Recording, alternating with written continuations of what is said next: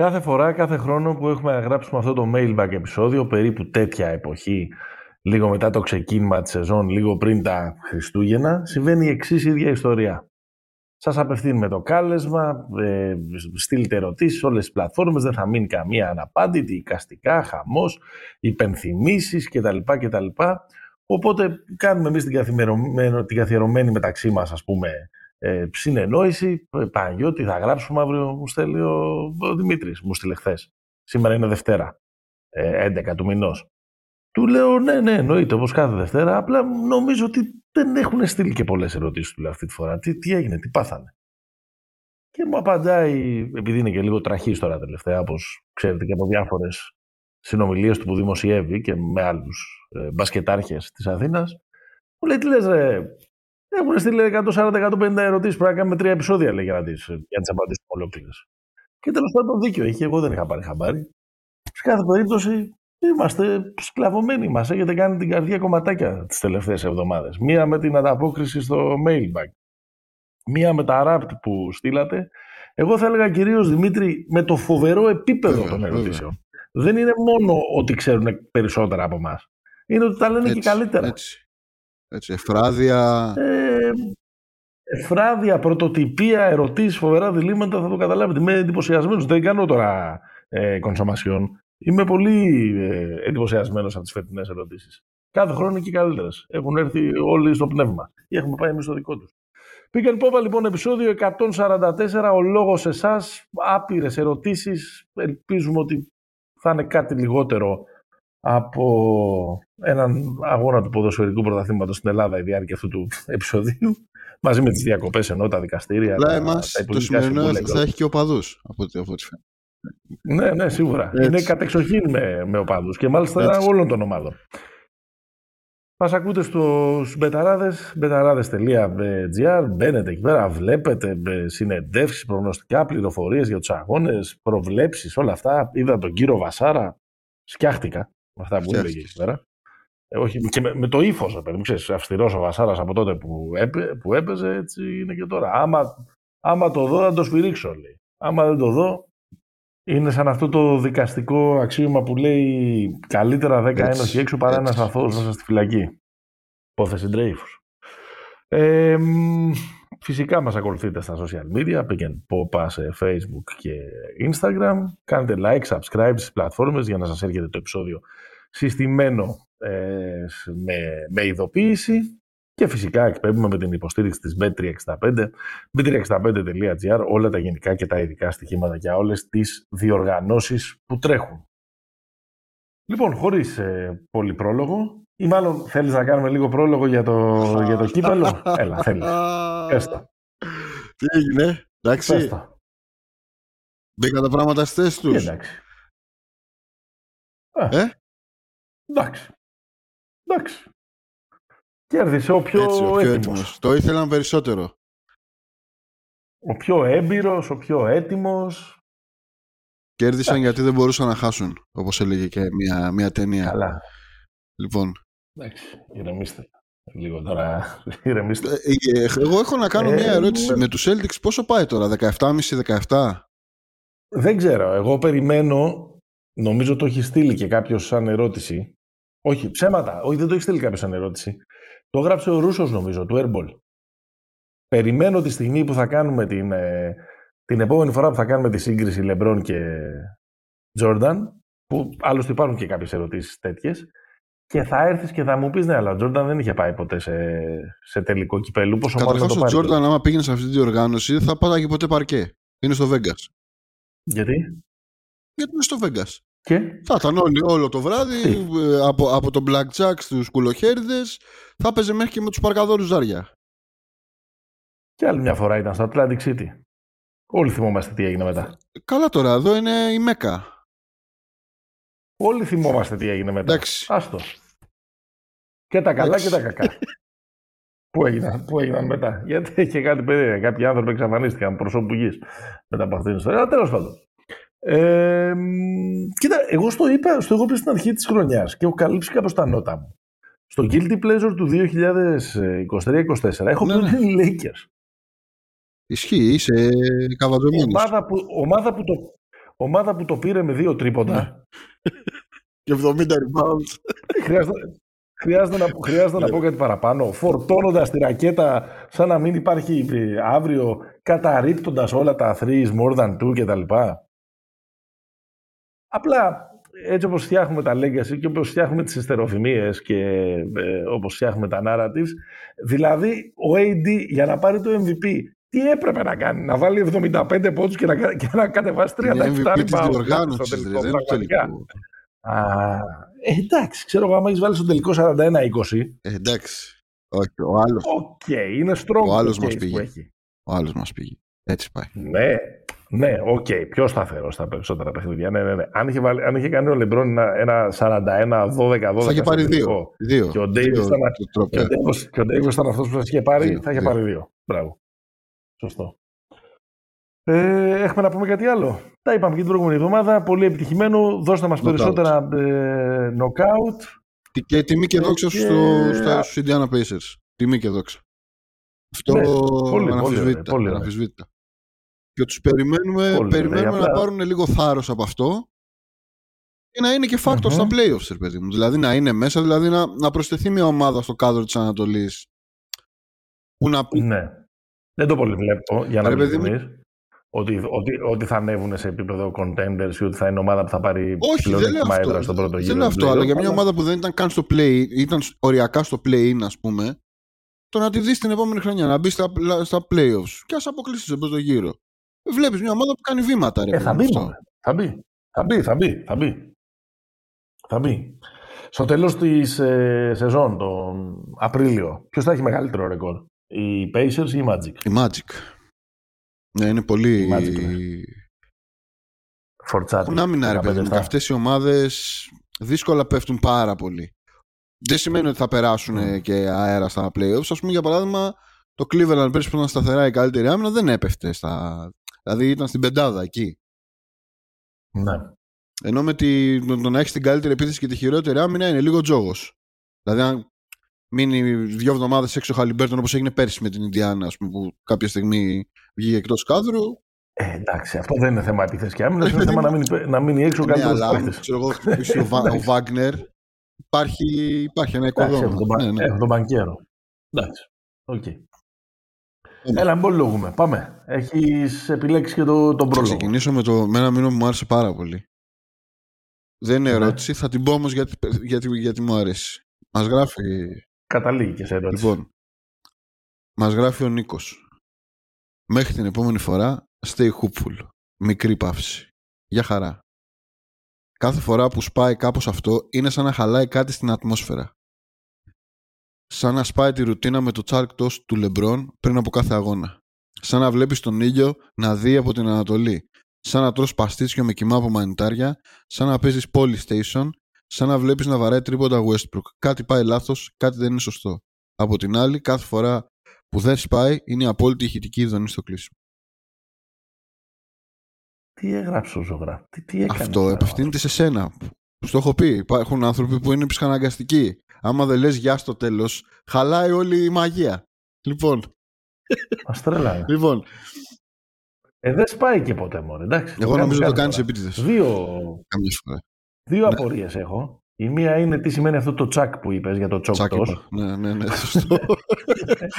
και, Πολύ. η άλλη, και η άλλη είναι τι σημαίνει αυτό το... Τι είναι το το, Polystation είναι μια κονσόλα που έχει βγάλει νομίζω η Nintendo που ήταν και καλά η απάντηση στο, στο PlayStation. Να κοροϊδεύει τον κόσμο. Α, α, μάλιστα. Αμπίμπας. Αμπίμπας, ναι, ναι, ναι. δηλαδή. Λοιπόν, να πούμε και την ερώτηση του ανθρώπου. Να- Πολύ ωραία, ωραίο, ωραίο και Ναι. συγκινητικό, ναι. Πάμε, ξεκινάμε πες και την ερώτηση ερωτήσεις. του ανθρώπους, να ξεκινήσουμε. Ε, από τον Νίκο. Τελικά οι super teams γενικά αποτυγχάνουν στο NBA ή μιλάμε μόνο για τους super teams που φτιάχνονται σε μια χρονιά αγοράζοντας έτοιμους star παίχτες όπως Brooklyn και Clippers; Γιατί δεν υπάρχει ομάδα που να το παίρνει χωρίς τουλάχιστον ένα star και ενδεχομένως μέχρι τρεις. Απλά χτίστηκαν πολύ οργανικά και σε βάθος χρόνου. Ωραία. Λοιπόν, έκανα λίγο ένα μικρό home- ε, homework. Καταρχάς να συμφωνήσουμε ότι δεν υπάρχει ομάδα που να το παίρνει χωρίς τουλάχιστον έναν star. Ε, δύο. Εγώ λέω έναν, εντάξει. Ε, δηλαδή δεν υπάρχει μια ομάδα που προσπαθεί να φτιαχτεί με παίχτες που είναι στο, με πολλούς παίχτες από το δεύτερο και το τρίτο Όχι. ράφι, τη δεύτερη και την τρίτη ταχύτητα. Ε, δεν είναι έτσι το NBA. Το NBA θέλει, θέλει σταριλίκι. Αν ήταν, αν ήταν έτσι, θα ήταν πολύ καλύτερες ομάδες, δύο ομάδες που μας αρέσουν στο μάτι και σαν concept, αλλά τελικά τις βλέπετε ότι δεν μπορούν να κερδίσουν πολύ και είναι στο όριο ε, του play-in και μιλάω για τον Brooklyn και το Toronto. Ναι, και να προσθέσω ότι δεν χρειάζεται απλά ένα star, χρειάζεται ένας all-timer. Δηλαδή αυτοί που το έχουν πάρει ναι. δεν έχουν έναν καλό που ήταν all-star μια χρονιά. Μιλάμε τώρα, άμα δείτε τους τελευταίους πρωταθλητές, έχουν έναν που είναι ξέρω, σίγουρα στο top 30 όλων των εποχών του, ναι. 40. Από την άλλη και αυτή η φάση που πήγε να χτιστεί κάποια στιγμή με αποκορύφωμα το Miami του LeBron, του Wade και του, και του Boss έχει ναι, κάπως ναι, ναι. Το έχουμε συζητήσει και σε προηγούμενα επεισόδια. Έκανε ένα μικρό homework με τη Super Teams mm. του 21ου αιώνα. Νομίζω ότι αυτές οι οποίες πέτυχαν και καθόρισαν και το περιεχόμενο της έννοιας Super Team ήταν η mm Βοστόνη με τον ε, Ray Allen, τον Garnett, τον Beers και έναν εξίσου φοβερό τέταρτο τότε το Ρόντο που πήρε ένα πρωτάθλημα και γενικώς έκανε πρωταθλητισμό για χρόνια. Φυσικά ήταν το Miami των, ε, της προηγούμενης ε, Super Τριάδας που ανέφερα, το οποίο πήρε 3. 12-13. Πήρε 2, συγγνώμη, 12 και 13. Το 11 το έχασα τον Dallas και το 14 το έχασα το Σαν Αντώνιο. Έχουμε το Cleveland που πηγαίνει εκεί, που επιστρέφει ο Λεμπρόν μαζί με τον Κάιρι και τον Κέβιν ε, Λαβ που φτιάχνουν επίσης μια πολύ ισχυρή τριάδα και παίρνουν και το επικό πρωτάθλημα του 16 και έχουμε νομίζω και την απόλυτη ε, super team που είναι το Golden State όταν ε, συνύπαρξαν, ε, συνυπήρξαν μάλλον εκεί πέρα ο Στεφ, ο Draymond Green, ο Clay Thompson και φυσικά ο Kevin Durant. Αυτές είναι οι επιτυχημένες. Νομίζω ότι έχουμε κάποιες αποτυχημένες που είναι δύο βερσιόν των Lakers, αυτή που έχασα από το Detroit το 4, που δίπλα σε κόμπι Σακ βάλαμε Peyton και ναι. Malone και στο τέλος μας έβγαναν τη γλώσσα τα, η, η δεύτερη εκδοχή των Bad Boys. Οι Lakers το, του 12-13 που ήταν εκείνο το, εκείνη η τρέλα Νας. Με, με, με Κόμπ, με Νας, με Ντουάιτ Χάουαρντ και, και Γκασόλ. Ε, και Γκασόλ είχε. Που ήταν μια και προπονητή ήταν τον που φύγει στα πέντε μάτια. Και, ήταν και, και είναι και το Brooklyn αυτό το, ε, αυτή η ομάδα που τελικά δεν τα κατάφερε του Κάιρι, του, ε, και, και του Χάρντεν και του Ντουράντ. Εντάξει, ξεμικά από τα ιστορίες με τα παπούτσια και, και τις μύτες κτλ. Αλλά η ουσία είναι ότι αυτή η ομάδα είναι, δεν είναι μόνο ότι δεν τα κατάφερε, είναι ότι και διαλύθηκε με άσχημο τρόπο. Που νομίζω ναι, ότι ναι, μεγαλώνει ναι, και το μέγεθος της ε, αποτυχίας. Άρα, για να απαντήσουμε στο ερώτημα, πώς να λέμε παραπάνω, δεν μπορείς να μην έχεις σταρ στο NBA. Δεν λειτουργεί το σοσιαλιστικό μοντέλο. Πιθανότατα θα θέλεις και έναν δεύτερο ή έναν υπαρχηγό τύπου Τζαμάλ Μάρεϊ στον ε, για να μην πάμε μακριά, αλλά το concept της Super Team έχει εξασθενήσει όσο περνάν τα χρόνια και βάσει και, το, και της νέας συλλογικής σύμβασης εργασίας από ό,τι φαίνεται θα εξασθενήσει ναι, και ναι, ναι. περισσότερο στο μέλλον. Ο στόχος είναι... Δύσκολα θα δούμε τρεις και τέσσερις μαζεμένους στην ίδια ομάδα. Καλό λέω εγώ είναι αυτό, αυτό για να μην... Ο, ο, ο στόχος ε... είναι να μοιράζεται το ταλέντο. Δηλαδή, α, α, ακόμα και ναι. έτσι όπως έκανες στον κατάλογο, η πιο επιτυχημένη Super Team ας πούμε, που, που, που έχεις αναφέρει, ε, είναι ο συνδυασμός των δύο. Δηλαδή είναι τρεις παίκτες που τους δράφταρε το, το Golden State και εκμεταλλευομενοι μια τρύπα, στη, όχι τρύπα, μια διάταξη τότε, ένα χρονικό σημείο που επέτρεπε το να πάρουν έναν ακόμα συγκλονιστικό μεγέθο, πήραν και τον Durant. Ναι. Αυτό δεν μπορεί να επαναληφθεί ναι. με τα δεδομένα που υπάρχουν τώρα. τώρα μπορεί να έχουμε κοντινά. Τι μοιάζει με σου. Το, το πιο κοντινό με τους Warriors μπορεί να είναι οι Celtics, ας πούμε. Δηλαδή ότι έχουν το Tatum ναι. Brown ως βάση ένα αντίστοιχο, δεν μιλάμε τώρα για το ίδιο level, αλλά ένα αντίστοιχο ε, Steph Clay ας πούμε και προσθέτουν εκεί τον, ε, το Holiday και τον Porzingis. Δεν είναι σε καμία περίπτωση όμως το μέγεθος του Durant αυτή έτσι. Δεν τους ναι. να τους πω super. Ό,τι πιο κοντινό σε super team στο 2023 είναι ίσως αυτό που λες εσύ με τους ε, Celtics που ξέρεις, εγώ επειδή τους έχω λίγο ότι είναι τα παιδιά μας ο Tatum και ο Brown δεν τους, δεν τους υπολογίζω έτσι αλλά σωστά το βάλεις γιατί το ναι. Golden State έτσι φτιάχτηκε. Έχουμε το Phoenix του Durant, του Booker και του Bradley Bill για λίγο το είδαμε αυτό πέρυσι και με τον ε, Chris Paul. Ε, έχουμε τους Clippers αυτή την ιστορία που έχει φτιαχτεί εκεί πέρα με τους έκτοτους άγγελους Westbrook και Harden και το δίδυμο που Πες καλά. αισθάνομαι ότι είναι, ε, που αισθάνομαι ότι είναι για πρώτη φορά ότι γνωρίζονται αυτοί φέτος. Ο, ο, είναι, είναι σαν ένα ζευγάρι που παντρεύτηκε, αλλά μετά οι δουλειές τους ήταν σε διαφορετικοί υπήρου και δεν είχαν βρεθεί τα πρώτα τρία-τέσσερα χρόνια του γάμου. Ε, μιλάω για τον Πολ Τζόρτ και τον Κοουάι. Εκεί προσπάθησα με ένα τελευταίο post στη σελίδα μας στο, ε, στο Facebook να δώσεις λίγη ελπίδα. Εγώ δεν καλά το παίζουν, καλά παίζουν. Μπορεί να με Καλά Πάμε. Εντάξει, ε, εντάξει, με το ταλέντο τη κάτι μπορεί να κάνει. Ε, και ίσως είναι και super team ή κάτι κοντά στο super team το Milwaukee στη λογική ότι Γιάννης και Λίλαρντ, εντάξει, είναι ένα dynamic duo. Εντάξει όμως το, το, το duo δεν είναι super team. Δηλαδή αυτά τα, αυτά τα δίδυμα φτιαχνόντουσαν και παλιά. Εντάξει, αν ήταν ο Μίτλον σε καλύτερη κατάσταση, αν ήταν ο Μίτλον σε καλύτερη κατάσταση, θα, θα τη λέγαμε super team. Αν ήταν στο status που ήταν τη χρονιά του πρωταθλήματος και δεν είχε τους τραυματισμούς. Έλα, πάμε. Πάμε στο, στο recital του Γιάννη. Λοιπόν. Spike DCY. Ξεκινάμε με διλήμματα. Μας έχει στείλει ένα ναι. πέντε ενότητες. Ο άνθρωπος, ε, Γιάννη, κοίταξε να δεις, αυτή τη στιγμή δεν, ε, δεν δυνάμεθα, αλλά όταν ανοίξει η θέση του αρχισυντάκτη, του τρίτου παρουσιαστή ή του παραγωγού τέλος πάντων αυτού του podcast, δεν θα κοιτάξουμε βιογραφικά. λοιπόν, ξεκινάμε τα διλήμματα. Πάμε. Penny Hardaway, Derrick Rose.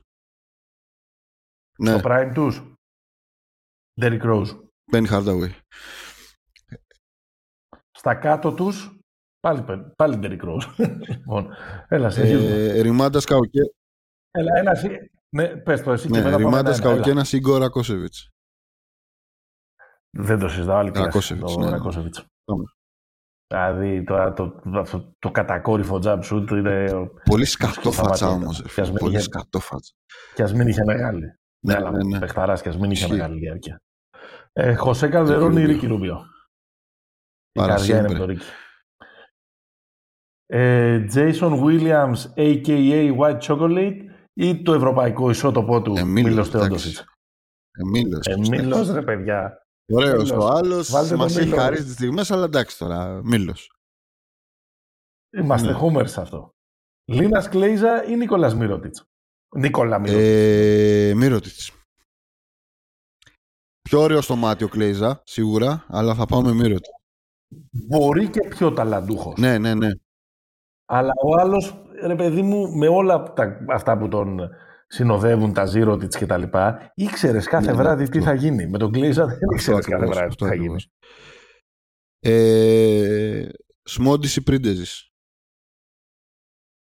Δύσκολο. δύσκολο το Σμόντιση πρίντεζη. Δεν θέλω να είμαι φουστανιλάτος, αλλά νομίζω ότι παρότι ο Σμόντις είχε μεγαλύτερη καριέρα, δηλαδή ο Πρίντεζη είναι λίγο late bloomer. Μέχρι να βρει τη θέση του, μέχρι να πάει στη Μάλαγα, στην Ολύμπια Λάρισας κτλ. κτλ. Αλλά τα prime χρόνια του Πρίντεζη ήταν πιο καθοριστικά. Δηλαδή, ο άνθρωπος έβαλε πεταχτάρια, έπαιρνε ευρωπαϊκά, έβαζε. Δηλαδή, είχε, είχε μεγαλύτερο αντίκτυπο στην ομάδα του αυτό. Εγώ... Δεν ξεχνάμε και τόσο γιατί ήταν παιχτάρα. Εντάξει. Εγώ δεν είμαι με τον Πρίντεζη φόλα. Εδώ. Όχι, και εγώ, εγώ σου λέω, το, ναι. το εξήγησα κιόλας γιατί το πιστεύω. Τρεϊτζάν Λάγκντον ή Τζέισι Κάρολ. Λάγκντον, πολύ καλύτερος παίχτης. Πολύ πιο. Πώς να το πω πολύ μεγαλύτερος πλουρα, ε, πλουραλισμός, πολύ μεγαλύτερο talent. Ο general manager των New, New, New Orleans Pelicans πλέον. Και εγώ με Langton, ναι, δεν το συζητάμε. Ε, μετά έχει δύο διλήμματα Αλόνζο Mourning ή Ben Wallace. Ε, Αλόνζο Mourning, για μπάσκετ μιλάμε. Το άλλο ναι, είναι άλλο άθλημα. Καλός. Κα, καλός και ο, Καλός και ο Μπεν, αλλά εντάξει, ο άλλος άλλη κλάση. Ε, το επόμενο δίλημα, παρότι τον προσλάβαμε το Γιάννη. Ναι, είναι λίγο βέβαιο. Ε, είναι στέρηση, είναι στέρηση δύο μισθών. Ε, τώρα, παιδιά, είναι δυνατόν να υπάρχει ένας κόσμος στον οποίο συγκρίνει το Kevin Garnett με τον Zach Έκανε μια ερώτηση. Όσο και να συμπάθουμε, όλοι, όλοι στην ίδια ψησταριά έχουμε πάει, εντάξει. Όχι, Αλλά... Εντάξει, KG, KG. KG, ε, Νεμάνια Μπιέλιτσα ή Αντρέ Κυριλέγκο. Τόσο κοντά το βλέπεις αυτό. Κοίτα, συμπαθώ περισσότερο, συμπαθώ περισσότερο το Βιέλτσα, γι' αυτό το βλέπω τόσο κοντά. Αλλά εντάξει, ναι, για το λέω. Αλλά θα Μην αφήσει την καρδιά να, υπο, να υπαγορεύσει το, στο μυαλό. Κυριλέγκο. Όχι. Δεν ε, Σόλομον Χίλι, Τζάκοπο Τζακέτη. Δεν ξέρω ποιος είναι ο Τζάκοπο Τζακέτη. Ναι. Ε, το... Και εγώ το γκούγκλαρα, αυτός που είχε κράξει, λέει ο αείμνηστος Συρίγος, δεν το θυμάμαι καθόλου. Ξαναπαίρνει τους μισθούς που τους στερήσαμε, επειδή το θυμήθηκε. Ε, έπαιζε κάτι, παίζει ακόμα στη Ραβένα, είναι 40 τόσο χρονών. Έπαιζε στη Ρώμα, δεν θυμάμαι το περιστατικό που τον έχει κράξει ο Συρίγος, δεν θυμάμαι τον Τζακέτη, άρα δεν μπορώ να το απαντήσω. Εντάξει, Σόλομον Χιλ. Σε βάζουμε, ναι. Ε, αυτής της πλάσης. Ντάρκο Μίλιτσιτς ή Κέντρικ Πέρκινς. Για ξύλο λέμε. Ε, όχι, ο Πέρκινς ναι. έπαιξε και μπάσκετ. Ναι, ναι, συμφωνώ. Θα πάμε με τον Πέρκ. Ο άλλος δεν έπαιξε, παιδιά, sorry δηλαδή. Ε, Ντοκ Ρίβερς ή Παναγιώτης Γιαννάκης. Πολύ μεγάλο Πολύ δίλημμα. μεγάλο δίλημμα. Πολύ ναι, μεγάλο ναι. δίλημμα. Θα πάω με τον Δράκο. Ε, εντάξει. Έχει πάρει ευρωπαϊκό ο Ρίβερς. έτσι, έτσι, ναι, ναι, ναι, ναι. και ως παίχτη και ως προπονητής. Έλα τώρα. Εντάξει, άσε με να πάμε με τον Ντοκ. Άσε με να πάμε με τον Ντοκ. Να μην Εντάξει. είμαστε και οι δύο ασέβαστοι. Λοιπόν, αυτό είναι για σένα. Προσκύριωμένο εγώ, Δημήτρης Ναι. Αγραβάνης ή Ζακ Κόλινς. Ίδιο πρόσωπο, ρε παιδιά, τα έχουμε πει. ε, εντάξει, Φουστανέλα και εδώ, Εντάξει. με τον Αγραβάνη. Λοιπόν, δεύτερη ενότητα. Ε, είστε ιδιοκτήτης Ναι. του Αμήν και οπότε επανακάμψαντο franchise Seattle Supersonics. Ποιους από τους παρακάτω θα προσλαμβάνατε; Του αμήν και πότε επανακάμψα το σφαίρε. Θέλει ο άνθρωπος. Ξανα... Το Seattle να ξανά έχει ομάδα. Είναι η κατηγορία και τώρα τα πάμε. δύσκολα. GM, ποιον παίρνεις; Danny Age, Rob Pelinka, Bob Myers, Daryl Morey, Masai Ujiri. Ε, τον Ainge παίρνεις, λέω εγώ. Όχι, όχι, δεν μπορώ αυτή τη. Δηλαδή, άμα είμαι ο ιδιοκτήτης και να, και να πάω να πέσω μια μέρα για ύπνο και την επόμενη μέρα να έχει αλλάξει και τα, να έχει αλλάξει και τα πλακάκια στην τουαλέτα. Ο- Ε, ου, τον Ουτζίρι Σωστό. θα παίρνω. Καλώ. Ξέρει να χτίζει. Ε, Ναι. Προπονητής. Quinn Snyder. Εσύ ποιον θα παίρνει. Ε, τον Ουζίρι θα παίρνα κι εγώ. Τον Ουζίρι θα παίρνα κι εγώ. Αν και εντάξει, τον Ainge, Όχι, όχι, τον τον Ainge Morey. δεν τον είπα για πλάκα. Τον Ainge θα έπαιρνα. Εντάξει, Τον πέντε Ainge, έχει. τον Μην πει Ainge, και του τον πέντε. Ainge. Μία- Ένα. Το, τον Ντάριλ δεν θέλω τώρα να τον βάλω σε καινούργιες προκλήσεις. Άστο να κάτσει λίγο εκεί στη Φιλαδέλφια να προχωρήσει το πλάνο. Μάλιστα, ναι. Ο Μάγερς κάνει τηλεόραση. θέματα Ο και στο Πελίνκα. Εντάξει, έχουμε δουλειές. Οπότε εντάξει. Κάπως έτσι. Ναι. Ε, Προπονητής. Στο, όλα αυτά είπαμε είναι μας έχουν δώσει επιλογές για το καινούριο Ναι. project του Seattle. Τι διαλέγουμε εκεί αν είχαμε τη δυνατότητα. Quinn Για πάμε. Snyder, είμαι Ουντόκα, Νίκ Nurse, Mike Brown, Frank Vogel, Mike D'Antoni. Ε, θα ανέβω στο βαγόνι του hype αυτής της στιγμής και θα πάμε με τον Μάλιστα. Ουντόκα. Εγώ θα πω ότι, Νοοτροπία, Ναι. πειθαρχία. εγώ θα θα πω ότι φύγει όποτε εκεί. έχεις την ευκαιρία να προσλάβεις τον Mike D'Antoni προπονητή πρέπει να τον παίρνεις αυτό. Ναι. Να κόψουμε Πιθανό εισιτήρια, είναι να αυτό, είμαστε γιατί λίγο μια φαν. καινούργια, μια καινούργια ομάδα πρέπει να είναι ικανοποιητική, να κόβει Ναι. εισιτήρια Λοιπόν. κτλ. Ναι. Αλλά να μην κερδίσει, ας πούμε. Έχουν κερδίσει ομάδα του D'Antoni, Μενεγέ. Λοιπόν, μόνο πρωτάθλημα δεν έχουν πάρει. Όχι τόσο όσο. Ε, εντάξει τώρα, τι θέλετε με Αυτό το λέμε. πρώτο χρόνο να πάρουμε πρωτάθλημα. Λοιπόν, Star. Μία επιλογή. Ναι. Lillard, Ναι. Tatum, SGA, Doncic, Morant, Zion, Lamelo. Ε, τους τελευταίους τρεις δεν τους ακούω για προφανείς λόγους. Ο Μοράντ και ο Ζάιον γιατί πρέπει να τα βρουν με τον εαυτό τους, με το κινητό τους, με τη ζυγαριά τους, με όλα αυτά μαζί. Ε, ο Λαμέλο είναι διασκεδαστικός, αλλά δεν ξέρω αν είναι τόσο franchise player. Ο Λίλαρντ είναι μεγάλος, σιγά σιγά είναι το τελευταίο του κόλπο μάλλον το Milwaukee. Ο Tatum καλά είναι εκεί που είναι. Ε, Πάντα. ο, Λου, ο Λούκα δεν το συζητάμε, αλλά δεν θα ήθελα. Με, με προβληματίζει λίγο αυτό το ηλιοκεντρικό σύστημα του Dallas, αλλά πάω στον SGA. Κοίτα, διάλεξα τον D'Antoni, οπότε θα πάμε με τον Doncic. Okay. Λοιπόν, Ποιο από τα παρακάτω δίδυμα θα διαλέγατε για ποιοτική συνέβρεση. Αυτό ακούγεται και, ύποπτο. και με πολλούς τρόπους διαβάζετε. Αλλά τέλος πάντων φαντάζομαι ότι δίνει για υπέροχα βραδινά ποτά, φαγητά, ατέλειωτες συζητήσεις κτλ. Και μας έχει προτείνει τα εξής πέντε δίδυμα. Γκρέκ Πόποβιτς είμαι Ουντόκα. Ρικ Πιτίνο Στίβια Τζόγλου. Πίνι Γκέρσον Έγκυνα Ταμάν. Γιάννης Ιωαννίδης Μπόζα Μάλκοβιτς. Χουάν Πλάθα Τσάβι, ε, Τσάβι Πασκουάλ. Σ' ακούω. Κοίτα, λίγο με τα, με τα, με τα πολιτικά του Steve έχω θέμα, οπότε αλλιώς θα πήγαινε εύκολα στο 2. Ε, ε, συμφωνώ απόλυτα. Για μένα είναι, είναι no-brainer ότι θα πήγαινα στο Ρικ Πιτίνο στη Βιατζόγλου. Αλλά με αυτά τα χρυσαυγήτικα ναι. μας, έχει, μας έχει ξενερώσει Οπότε πολύ. Οπότε θα πάω με το 3. Θα πάω με Γκέρσον Αταμάν. γιατί με έχεις πετύχει βάση που πεινάω τώρα. Δεν έχω φάει για βράδυ. Ήμουν σίγουρο. Εντάξει, και το πλά θα πασκουάλ ωραίο. Αλλά εντάξει, πού θα βρεθούμε, στο Λιμπρόφιλο ή στο Τάπα Σιβίνο. ναι, στην τέτοια, στην, ε, στην πολιτεία. Ε, θα πήγαινα με το πρώτο. Πόποβιτς Ντόκα. Ναι. Έχουν και σπέρς ε, mentality να συζητήσουμε και ιστορίες από εκεί. Το, το Ιωαννίδης Μάλκοβιτς δεν θα έβγαινε, παιδιά. Ο Ιωαννίδης Μάλκοβιτς θα έπρεπε να χωρίσεις κάποια στιγμή. Ναι, λοιπόν. άστο τώρα. Στήλη 3 λέει, ταξίδι στο χρόνο, βάσει των προτιμήσεών σας, κατατάξετε τη λίστα των κάτω ζευγαριών αν υπήρχε χρονομηχανή. Υποθέτω, μας έχει δώσει κάποια ζευγάρια, θα σας τα πούμε ευθύς αμέσως, είναι ποιο θα θέλατε να δείτε ναι. περισσότερο, να κάνουμε ένα ranking, ρε παιδί μου, από το λιγότερο έως το περισσότερο. Μας έχει δώσει τα εξής ζευγάρια. Μακάμπι 2004 απέναντι σε ΕΦΕΣ 2000, Μακάμπι 4-5, ΕΦΕΣ 2021. Και οι δύο καλαθομηχανές, ε, γρήγορο μπάσκετ, ατομική πρωτοβουλία κτλ. Γιουγκοπλάστικα λέει 89-90, εκεί που παίρνει το δεύτερο από τα τρία σερί, ή Παναθηναϊκός 9-10. Με Παναθηναϊκό 9-10. Τρία, Μπολόνια του 2001 η ομάδα που πήρε την πρώτη Ευρωλίγκα ή Μπαρτσελώνα του 2021. Τέσσερα. Τρεβίζο του 2003 έχασε το τελικό από την Μπάρτσα ή Μπασκόνια του 2016 ομάδα έκπληξη εκείνου του Final Four. Λιμός λέει του 95 ή Μπαρτσελώνα του 21. Υποθέτω ότι εδώ η κοινή συνιστάμε με, ή με Μπαρσελόνα το 21. Υποθέτω ότι εδώ κοινή συνισταμένη είναι ένα πιο πολύ μπάσκετ, προπονητή, ελεγχόμενο κτλ. Ε, ταού Κεράμικα λέει του 2004 ή Real Madrid του 2014. Λύσαξε με το Ι. Με το Ι λύσαξες. Με, με, ναι, ρε παιδί μου, συγγνώμη. Με, να παίζουν μεταξύ τους αυτές οι ομάδες. Εντάξει, sorry. Υποθέτω τώρα ότι εδώ πέρα έχει κάνει κάποιους αναχρονισμούς. Υποθέτω ότι στο Παναθηναϊκό θέλει να πει τον Παναθηναϊκό του 9 του Βερολίνου. Γιατί ο Παναθηναϊκός του 10 αποκλείστηκε. Όχι, όχι, νομίζω λέει τη διετία. Το ρόστερ τη της διετίας, ας πούμε, κάτι τέτοιο. Ναι, γιατί το 10 δεν έχει πάει καλά προφανώς.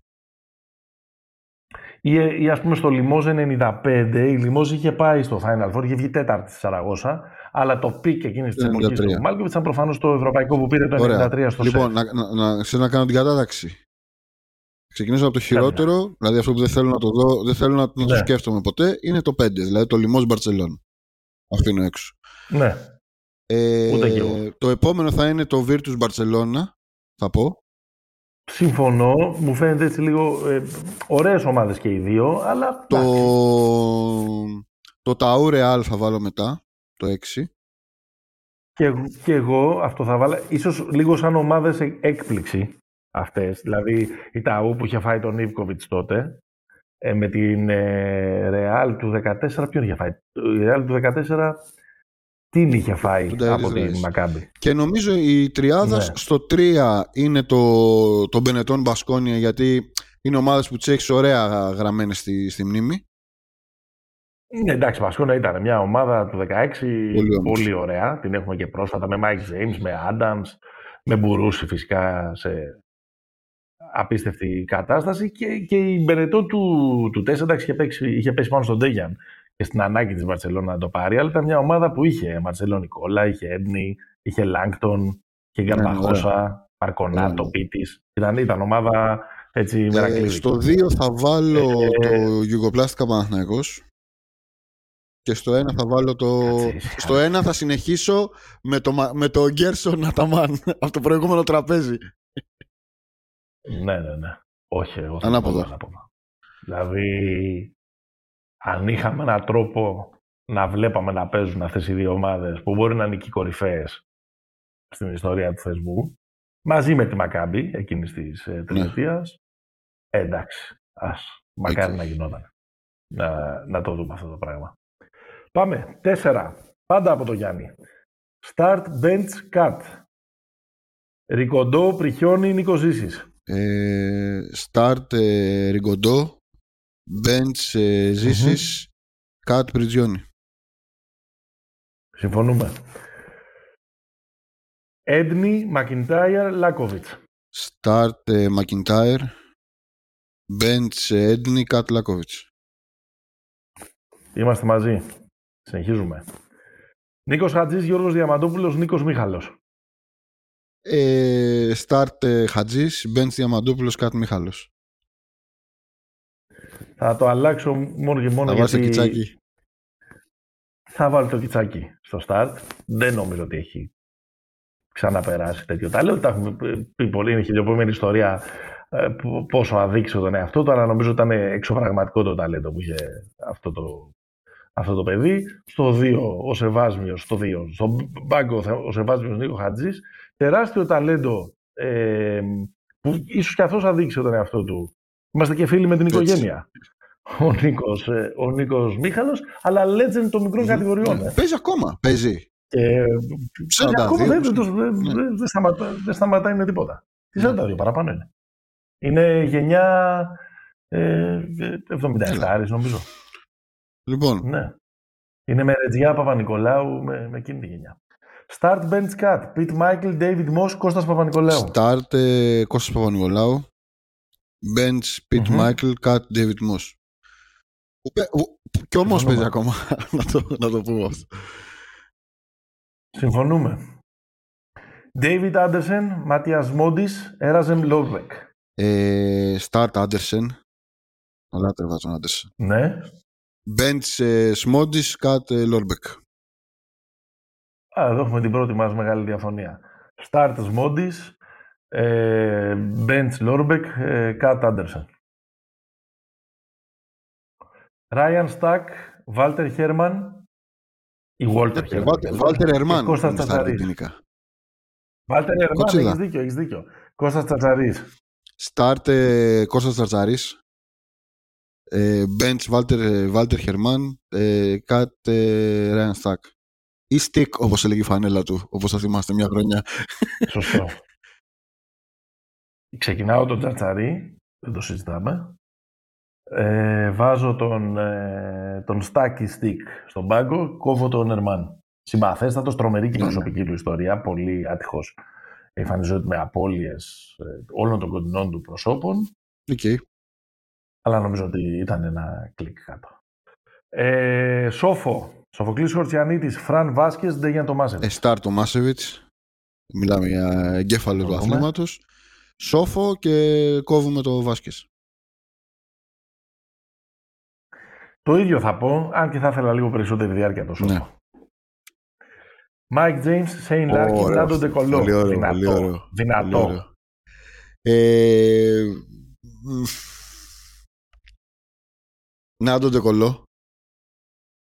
Ναι. Bench, Start. start, Νάντο Ντεκολό. Bench, ε, Mike James, Cut, Σέιν Λάρκιν. Συμφωνώ. Σε καλοπιάνω, καταλαβαίνεις Το τώρα, σε ίδιο καλοπιάνω. Δεν με καλοπιάνεις. Πάμε. Bogdan Bogdanovic. Bojan Bogdanovic, Corey Higgins. Ε, νομίζω το δίλημα είναι στο start bench ε, στους Bogdanovic. Ε, με το σέρβο Ναι. θα πάω στο, στο start.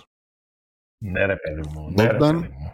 Δεν- Όποια και είναι, όποια και είναι η ερώτηση, Bogdan Bogdanovic είναι η Bojan απάντηση. bench και Higgins Ναι, ε, cut. Συμφωνώ. Ben Wallace, Rashid Wallace, Pau Gasol. Ε, όπως τα έπεσα ανάποδα. Πάω, ξεκινάμε, Ρασίτ στον πάγκο και κόβουμε τον Μπεν. Συμφωνούμε. Πω, πολύ, πολύ Ε, συμφωνία. κάτσε, ε, δεν, έχ- δεν έχουμε Ρί- πάει στα υπόλοιπα. Rip, Rip Hamilton, Kyle Korver, Michael Red. Ξεκινάμε με, με, με, με Rip. Στον πάγκο είναι Ε, ο ναι. Red και, αλλα- και κόβουμε τον Γκόρβερ. Ε, ναι, μωρέ, εντάξει, Ναι. Κόρβερ φοβερός τώρα, αλλά Ναι. μόνο διάστατο. Bruce Bowen, Ron Artest, Son Marion. Ζόρικο είναι αυτό. Εντάξει, εύκολα νομίζω κόβουμε τον το Bowen. Λες, ε. Ε, να επειδή βάζουμε και ήταν, το ε, μπροστά. Επειδή, επειδή είναι τιμωρημένος με δύο, Ε, με δεν δύο υπάρχει κόκκινες άνθρωπο που κάρτες. έχει κάνει tackling μαρκάροντας το τρίποντο. Ε, Ναι. Νομίζω με, το, με τον Αρτές θα πάω. Start. Και στο Ναι, κι μπάγκο μεγάλος Σον Μάριον. Μπίντι Foxmore. Και Billy Α, Foxman, βέβαια. το- βέβαια, στον Μάριο, βέβαια. μάλιστα. Ε, Πάμε και το τελευταίο. Tyson Chandler, Rudy Gobert, Amar Stoudemire. Ε, Αμάρε ξεκινάω. Στο Ναι. μπάγκο Ρούντι και αλλαγή και κόβουμε το Τζάντλερ. Κόβω τον ίδιο, αλλά ξεκινάω το Rudy Ωραία, εναντί εντάξει, του Αμάρ. εντάξει, το σέβομαι. Λοιπόν, και τελειώνει ο Γιάννης που το μισό επεισόδιο. είπαμε. Ο άνθρωπος, ο άνθρωπος έκανε μεροκάμα. Ελπίζουμε να σας άρεσε. Θα, θα, θα τα πούμε όλα. Λοιπόν, αγάπη λέει και η ψυχαγωγία η τελευταία κατηγορία. Τι σας αρέσει και τι σας εκνευρίζει περισσότερο στο, στο Δεν με εκνευρίζει συμπαρουσιαστή τίποτα σας; εμένα. Τον αγαπάω όπως είναι. Τίποτα. Τίποτα. Τι να εκνεύριστο με τον άνθρωπο. Εντάξει, λέει και αυτές τις βλακίες που λέει μερικές φορές για τους Lakers, αλλά εντάξει, δεν τον κάνω. Εντάξει. Καθένας έχει και τα αυτά του. Άμα ήμουνα... Το τέλειο είναι βαρετό, όπως λέει και ο Σωτήρης Κοντιζάς. Ε, ναι, τι, τι μας αρέσει, είδατε τις απαντήσεις μας πριν Έτσι. που ταυτίστηκαν σχεδόν. Ποια τριάδα λέει δίσκων ανεξαρτήτως μουσικής κατεύθυνσης και ποια τριάδα βιβλίων, μπασκετικών και μη, θα προτείνατε στο κοινό σας; Λοιπόν, λες τι λέω. Πες. Θα, θα, θα συνεισφέρω. Κοίτα, στα μουσικά, τώρα αυτή είναι μια τεράστια συζήτηση. Εγώ θα μείνω έτσι λίγο σε ένα Ναι. μπασκετικό στυλάκι. Ε, στα Πάμε μπασκετικά δηλαδή να λίγο πούμε, στα ναι. πιο... Πάμε λίγο σε hip hop, πάμε λίγο σε... να ακούσουμε... Χτύπησε το κινητό μου τώρα, συγγνώμη παιδιά. Πάμε λίγο, στο... πάμε λίγο να ακούσουμε λίγο hip hop, λίγο beats, λίγο τέτοια πράγματα. Επομένως, θα πάω με το αγαπημένο μου hip hop ίσως όλων των εποχών, Jiza και Liquid Swords. Ε, θα σας δώσω ένα DJ Shadow και το μυθικό Introducing. Και έτσι και ένα μοντέρνο από πέρυσι, Danger Mouse και Black Thought, το Roots, στο Cheat Codes. Που είναι περσινό, ναι, μεν 22, αλλά αρκετά ε, παλιά ακόμα. Ωραία. Θα δώσω εγώ τα βιβλία. Έλα. Ε, ξεκινάμε αξιωματικά από το Three Ring Circus. Αξιωματικά. Ε, Ε, ναι, α, ναι, ναι. μπασκετικά λες εσύ. Το Three Ring Circus ποιο είναι; του Jeff Perlman. Ναι, ναι, ναι. Του ναι. Perlman. Για τους Lakers. Α, για Ναι, τους ναι, ναι. Lakers. Αυτό Αυτό που που έγινε έγινε... σειρά. Ναι, ναι, ναι. Πες το. Η σειρά του HBO. Αυτό δεν είναι. Το HBO. ναι. Ε, το, το Three Ring Circus είναι η... για το, δεύτερο, για το three-peat Αν του είναι, Κόμπε ναι. και του Σακ. Συγγνώμη, λάθος Και, κάνω. είχε- και είχε προηγηθεί το, το Showtime που ήταν Μπράβο. για τους Lakers των, των 80's.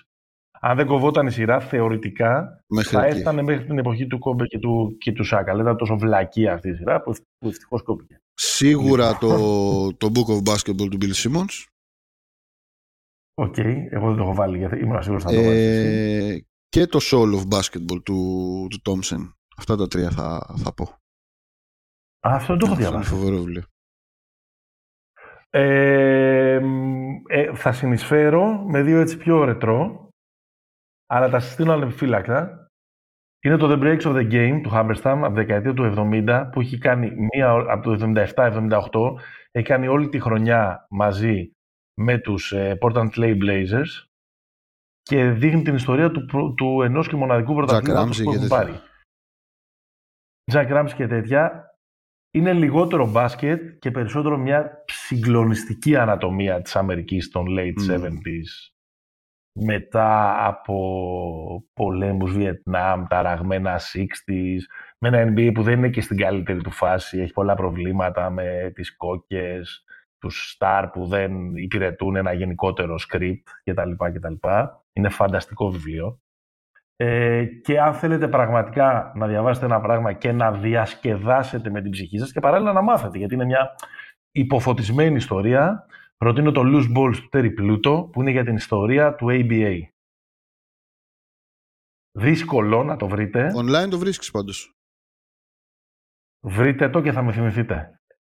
Είναι Σε απόλαυση. e-book υπάρχει σίγουρα, το έχω στο σκληρό μου. Μμμ. Και είναι και φτηνό επειδή είναι παλιό, νομίζω κάνει 3 δολάρια, κάτι τέτοιο. Είχα πάρει το στην καραντίνα. Ε, το, το hard copy είναι Μμ. ακριβό επειδή είναι παλιό. Έτσι. Αλλά άμα ψάξετε θα βρείτε τώρα εσείς. Λοιπόν, Μάγκια. ευχαριστούμε Γιάννη. Ευχαριστούμε Γιάννη προ, προσελήφθης. Πάμε. Λοιπόν, έλα. Νεκτάριος ρωτάει, είναι βλασφημία να υποθεί ότι η ομόσπονδη Ιουγκοσλαβία 89, 90 και 91 είναι εισάξια σε ταλέντο της Dream Team 92. Ναι, Ναι, είναι βλασφημία. είναι βλασφημία. Είναι... Τώρα Όχι, όχι. είναι- I, I cannot, I cannot even find the words για να περιγράψω το τι μου προκαλεί η Ιουγκοσλαβία του 89-91. Ναι. Αλλά οι άλλοι είναι οι καλύτεροι παίχτες όλων των Ισχύει. εποχών. Λοιπόν, Με τι πακέτο λέει ο Παντελής; Παιδιά, είναι τόσο πολλές ερωτήσεις που δεν προλάβαμε να τις να τις ε, γκρουπάρουμε. Οπότε θα γίνει ένα φίρδιν μίγδιν εδώ πέρα που όμως μπορεί να έχει και πλάκα. Με τι πακέτο λέει θα ερχόταν ο παιχταρά Καρούζος στην ομάδα όλων των Ελλήνων, τους Μπάξ εννοεί. Και αν ερχόταν, πόσο θα ανέβαζε τις πιθανότητες των Μπάξ για τελικούς; θα ανέβαζε πάρα πολύ τις πιθανότητες των Bucks για τελικούς. Ε, δεν υπάρχουν και πολλά πα- πακέτα να, να φτιαχτούν. Νομίζω οτιδήποτε δεν περιλαμβάνει τους τρεις, το Middleton, ε, Γιάννης, ε, Λίλαρντ, βασικά Λόπez. Ε, τι θα έδινε στο Λόπες για να πάρει τον Καρούζο, Lillard δηλαδή; Και, και Γιάννης, δηλαδή ακόμα και ο Middleton κάπως να μπει σε κάποια συζήτηση, μπορεί να, να φέρει τον Καρούσο. Ε, για να δώσεις το Μίτλετ όμως και να πάρεις τον Καρούζο θα πρέπει Ναι, να θα βάλει και πάρει. κάτι άλλο. Θα δώσω το Middleton για τον Καρούσο, είπαμε. Να βάλουν κανένα, να δώσουν κανένα Cody White. Ναι, ας και πούμε, παίζει κάτι καλά ο τέτοιο. Kobe White. Παίζει καλά. Ρωτάει ο Νίκος. Είναι ο Καραμάνη μια διασταύρωση Τόμι Σεγκούρα και Icon 5. Ο Icon 5, παιδιά, εννοείται τον Αντωνιάδη που κάνει τα βίντεο με το φαγητό. Αυτός είναι ο Icon 5. Ναι, ο, ο food ε, influencer, ξέρω εγώ. Ναι. Όχι, ρε παιδιά. Εντάξει, όχι. Δηλαδή, όχι. Δηλαδή, όχι τον, τον συμπαρουσιαστή μου τέτοια πράγματα. Επίσης και στους δύο, και στον ε, συμπαθή κωμικό, που για να είμαι ειλικρινή δεν τον έχω και πολύ, ε, δεν έχω άποψη, και στον Icon 5, που τον ξέρω και προσωπικά, ε, είναι πιο μεγάλη παιδιά από τον Καραμάνη. Μην μου τον μεγαλώνετε. Καραμάνη στην εθνική Επειδή, είμαι, Ολυμπιακή. επειδή έχω, ε, είμαι γαραφλός με μουσια. Δεν κατάλαβα. Επειδή έχει Ε, βλεφαρό. Τι δεν λες, ας πούμε, ξέρω εγώ. Λοιπόν, Ποιο να πεις. Το Vin Diesel, ξέρεις. Εγώ σε ναι. Επίσης λέει γνώμη για τόσα πολλά first round picks στην ε, Εντάξει, G League. δεν νομίζω ότι είναι τόσα πολλά. Κάθε χρόνο, αν κοιτάξετε και στο draft, το πρώτο τρίμηνο από, το, από τη θέση 15 και κάτω του draft, πόσοι παρκάρονται στη G League, κάπου τόσοι είναι. Δεν είναι... Και Ναι. επίσης δεν είχαμε κανένα draft. OK, okay, το είχαμε πει ήταν top heavy, αλλά δεν είναι ότι ήταν το draft το 18, ας πούμε, να έχει μέσα 40 παιχταράδες. Ναι. Ε, δεν δικαιώνει πάντως πολύ την, ε, το G League narrative η εικόνα του Όχι, Henderson όχι. μέχρι τώρα. Και είναι- Δεν λέω ότι φταίει το G League. Εντάξει, με τους... Και η Thompson δεν ήταν στο G League. Κοίτα, ο ένας είχε τραυματιστεί. Η- Όχι, ο Σάρ η- παίζει στους, ε, στους Pistons. Οι Pistons δεν παίζουν. Γενικώς. Όχι, αν ήταν... όχι, όχι. η Στην πρώτα- Overtime Elite ήταν. Στην άλλη, στη, στη, στη λίγα του ΟΤΕ, όπως ε, νομίζω, νομίζω ο Ρούσος το λέει. Κάτσε, ο Henderson που ήταν... Ο, ο, ο, που ήταν ε, overtime, ο Henderson που ήταν Ο overtime. Henderson G ήταν League. G League, G League Ignite. Ο Henderson. Ναι, Ήταν ναι. G League, μπράβο. Ναι, ναι, μπράβο. Καλά το θυμάμαι. Ωραία. Οκ. Αυτό νομίζω ότι είναι ωραίο αυτό και γενικά και, και θα. Όταν το δούμε να συμβαίνει λίγο σε ένα βάθος χρόνου και θα βγάλει κάποιο Athletic, κάποιο Ringer, μια τεράστια έρευνα ε, που θα έχει βάλει πολλούς Ναι, δείγμα. στη, ε, στη ζυγαριά και θα, δεν έχουμε ακόμα πολύ μεγάλο δείγμα. Λοιπόν, ε, Άγης, Τηλέμαχος έχουν μερικές ερωτήσεις. Πρώτη ερώτηση. Ο Παναθηναϊκός λέει με επιστροφή Παπαπέτρου και Χουάντσο θεωρείται ότι θα είναι καλύτερος ή θα μπερδευτεί ακόμα περισσότερο το ρόστερ του; Καλύτερος θα είναι. Ε, ναι, ρε παιδιά, τώρα πώς θα μπερδευτεί. Δεν μπερδεύονται. Και ειδικά είναι και σε δύο θέσεις. Ένας υπάρχει, ο Γκριγκόνης. Δηλαδή δεν είναι, ότι, δεν είναι ότι θα γυρίσουν δύο ακόμα γκαρντ για να μπερδευτούν Ναι, άντρα. ακόμα περισσότερο τα γκαρντ μεταξύ τους. Σωστό. Ε, λείπει ο Γκριγκόνης, δεν υπάρχει δεύτερο τριάρι στον Παναθηναϊκό. Υπάρχει δηλαδή ο Καλαϊτζάκης που παίζει καλά στο πρωτάθλημα, αλλά στην Ευρώπη δεν, το, δεν τον βάζει. Ε, ποιο είναι, λέει, το βασικό μειονέκτημα και πλεονέκτημα του φετινού ρόστερ του Ολυμπιακού σε σχέση με το περσινό; Απαντάω εγώ πολύ γρήγορα. Το βασικό μειονέκτημα είναι ότι για λόγους που έχουμε εξηγήσει σε πολλά, οπότε δεν θα μακρηγορήσω, δεν έχουν αντικατασταθεί ως Λούκας και ο Βεζέγκοφ. Η ποιότητά τους, η άβρα τους, το εκτόπισμά τους, το ειδικό τους βάρος, όλα τα υπόλοιπα τα έχουμε συζητήσει Και για οι τα πόντοι νούμερα τους. του Πίτερς, Ναι. για την προσπάθεια. Ναι, και οι πόντοι τους. Ε, προφανώς το πλεονέκτημα είναι ότι δίπλα στον Φαλ έχεις βάλει τον Μιλουτίνοφ και τώρα και τον Ναι. Πετρούσεφ. Μέγεθος γενικά έχει βάλει. ναι. Και νομίζω ότι, και νομίζω ότι το πλεονέκτημα επίσης είναι ότι ρε παιδί μου, είναι μια ομάδα, θα φανεί στο τέλος το ταμείο, αλλά που είναι πολύ δεμένη, έχει τρομερή εμπιστοσύνη στο πλάνο του προπονητή είναι δεμένοι μία γροθιά μεταξύ τους, δεν έχουν ε, ζητήματα και περιμένουν να δουν πού θα τους βγάλει όλο αυτό. Είναι μια ομάδα με τρομερή χημεία και νομίζω και πολύ ισχυρούς δεσμούς μεταξύ των μελών της. Είναι δύσκολο, σπάνιο να το βρεις αυτό που έχει ο Ολυμπιακός. Και αυτό είναι και το μεγαλύτερο του πλεονέκτημα. Και βέβαια, στις καλές ομάδες το μεγαλύτερο πλεονέκτημα είναι το ένα χρόνο ακόμα μαζί. Πάντα. Δηλαδή, ναι, ναι, όχι. Και ότι δεν. Δηλαδή, μπορεί να γίνει το οτιδήποτε, να τους περνάει ο τύπος γενναία 14, να τους αφισβητεί όλους κτλ. Αλλά αυτοί εκεί μέσα να είναι. Όχι, ναι, παιδιά, ναι, πάμε στο επόμενο παιχνίδι. Ε, από τους ίδιους.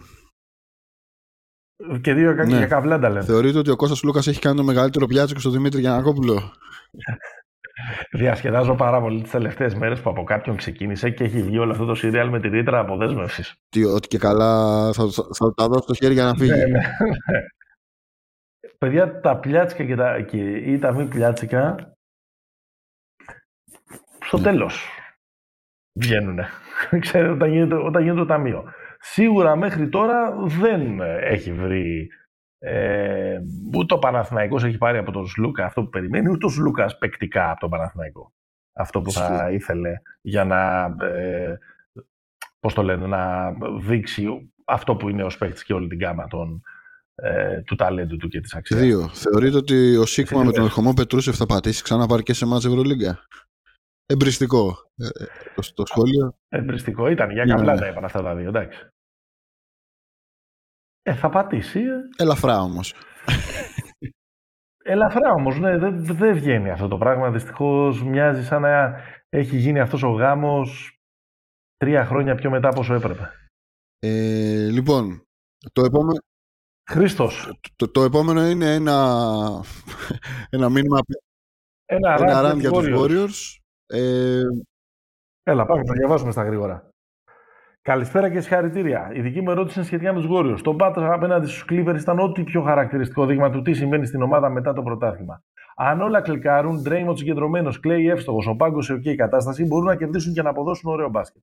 Αλλά το θέμα είναι ότι αυτό δεν σημαίνει συχνά. Αντικειμενικά, όσο και αν θέλουμε να εθελοτυφλούμε, το ρόστερ δεν είναι πρωταθληματικό. Δεν μπορείς να αντιμετωπίσεις τις ομάδες της Δύσης με μοναδικό ψηλό τον Ταλέπα λόγω στυλ όχι αξίας Λούνι. Χρειάζονται προστίκε και βοήθεια. Εσείς πιστεύετε ότι ο Κέρ θα πάει μακριά, έτσι; Σκέφτεται να χτυπήσει την transfer deadline. Εσείς τι θα κάνατε στη θέση του; Πόσο ακόμα θα ταλαιπωρούν τον αγαπημένο μου άνθρωπο στον κόσμο, αυτόν φοράει το νούμερο 30. Μελαγχολικός οπαδό Warriors Χρήστος. Είναι λίγο περίεργο. Ωραίο ήταν αυτό που λένε. Θέλω να κάνω μια ερώτηση και κάνω μια τοποθέτηση ναι, 15 ναι, ναι, λεπτά πριν κάνουν την ερώτηση. Ξέρεις, και στα συνέδρια και στα αυτά, αλλά τον καταλαβαίνουμε τον άνθρωπο. Ε, εγώ θα πω μισή κουβέντα και the floor is yours. Με παιδιά με τους Warriors υπάρχει απλά ένα πολύ συγκεκριμένο πράγμα. Ο Draymond Green δεν είναι ο παίχτη που ήταν.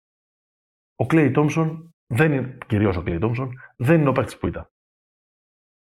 Τα χρόνια, οι τραυματισμοί, όλα αυτά τα πράγματα.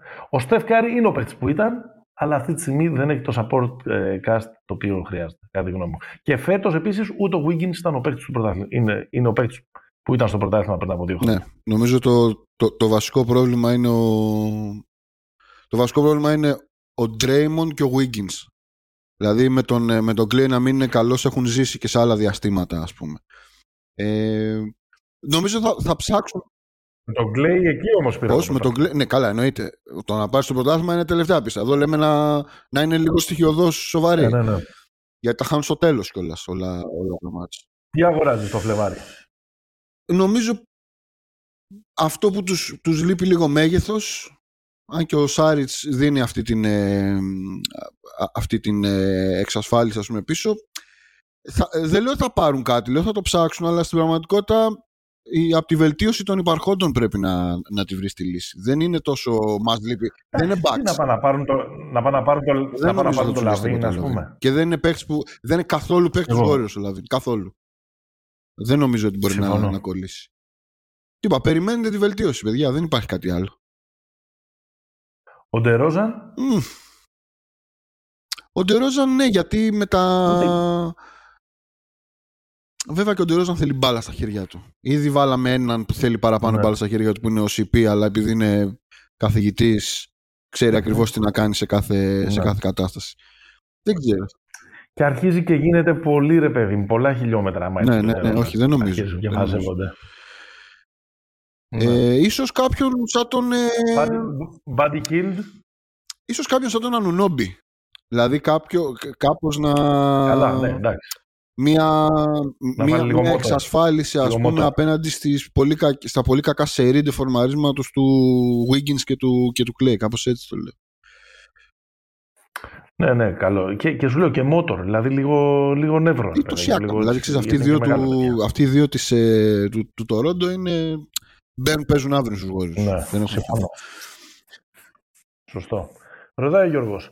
Draft 2020. Ξαναγίνεται. Πάει νούμερο ένα ο Χάλιμπερτον πάνω από το, πάει νούμερο ένα ο Χάλιμπερτον πάνω από Edwards για πλάκα. Και γιατί; Για πλάκα όχι. Ωραίο είναι αυτό. Να θυμίσουμε ότι ο Χαλιμπέρτον παιδιά ήταν 12 στο draft. Δεν ήταν ότι μιλάμε για ένα παίχτη που ήταν στο 3.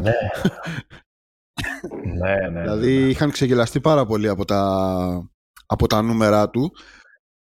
Εδώ υπάρχουν απολογίες. Ο Μπομπ Μάιρ δεν θυμάμαι ποιος τον είχε Βγαίνει στο, στο ESPN.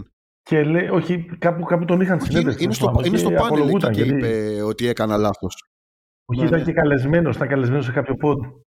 Και ναι, ναι, α, ναι, το ναι. είπε εκεί. Νομίζω σε πόντ το είπε. Τέλος πάντων. Εντάξει, παιδιά, έχει επιλεχθεί πιο πάνω ο James Wiseman, ο Patrick Williams, ο Κόρο, ο Killian Hayes, αν έχετε ποτέ.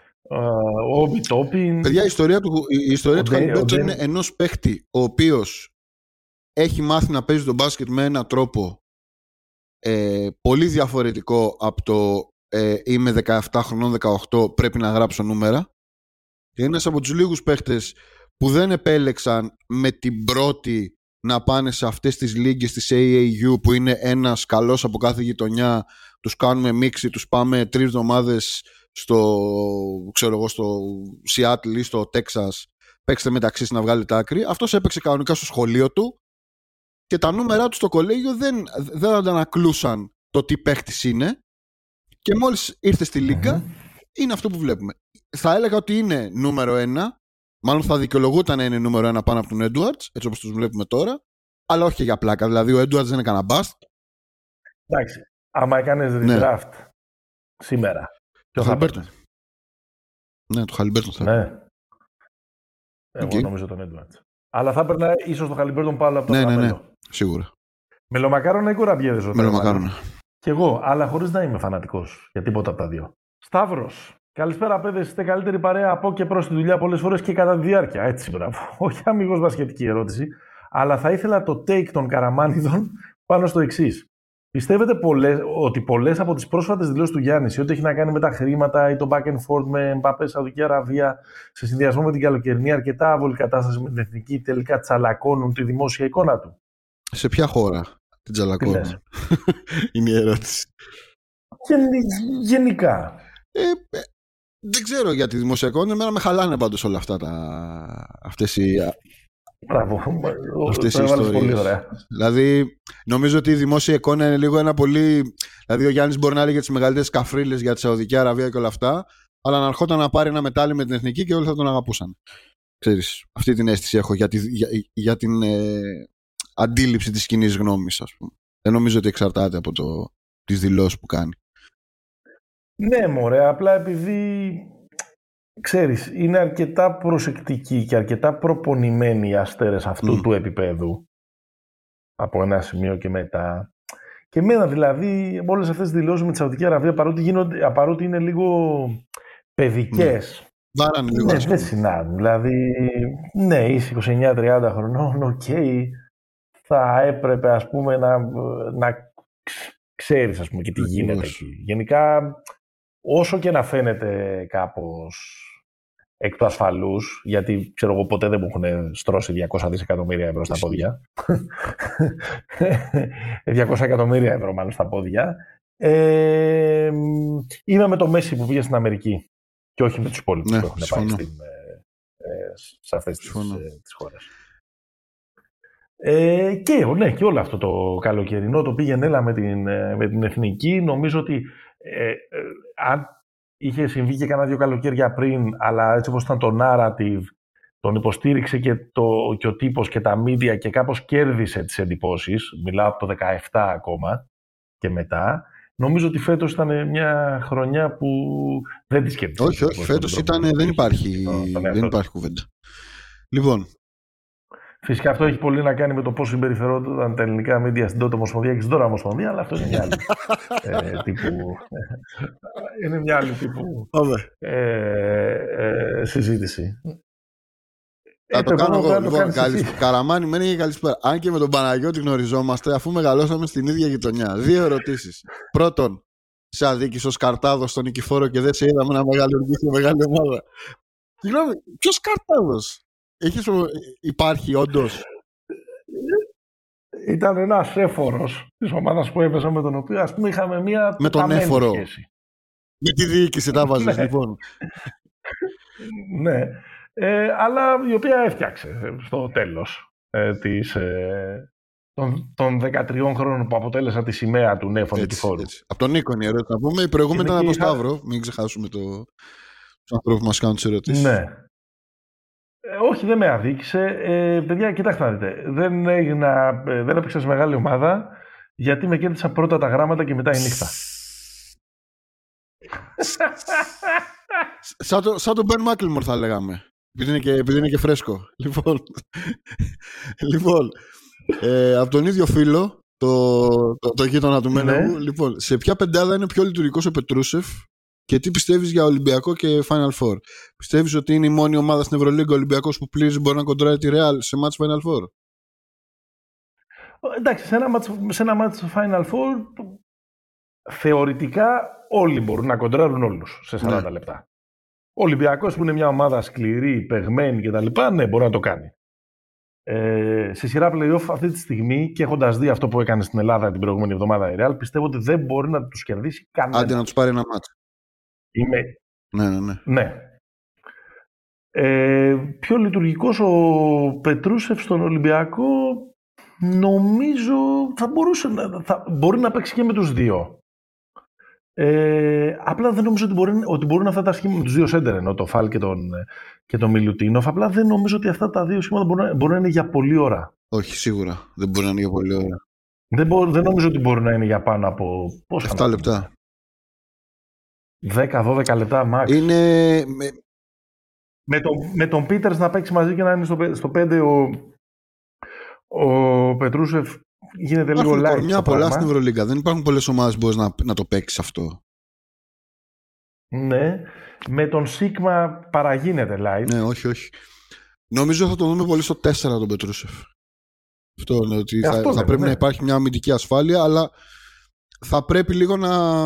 Πώς το λέει, Θέλω να σουτάρει ο Πετρούσεφ σε αυτό, το, σε αυτό, σε αυτό το σχήμα. Ναι, ναι, σωστό. Ε, κα, καλά το βάζεις. Αν σουτάρει καλά, αυτά τα 7 λεπτά κατά καραμάνι, 10-12 κατά μένα θα ναι. γίνονται περισσότερα. Αν δεν σουτάρει ε, καλά, ναι, μπορεί να γίνουν και λιγότερα μετά. Λοιπόν.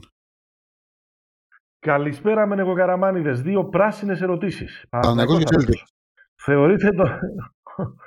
ε, Δημήτρης, oh, κάπου μου πάει το μυαλό. Θεωρείτε, λέει, το date του στον παίχτη που θα κουβαλήσει την ευθύνη ενός οργανισμού που θέλει απεγνωσμένα το πρωτάθλημα, ως τώρα φαίνεται να του πέφτει βαρύς ο ρόλος στην ε, post-season.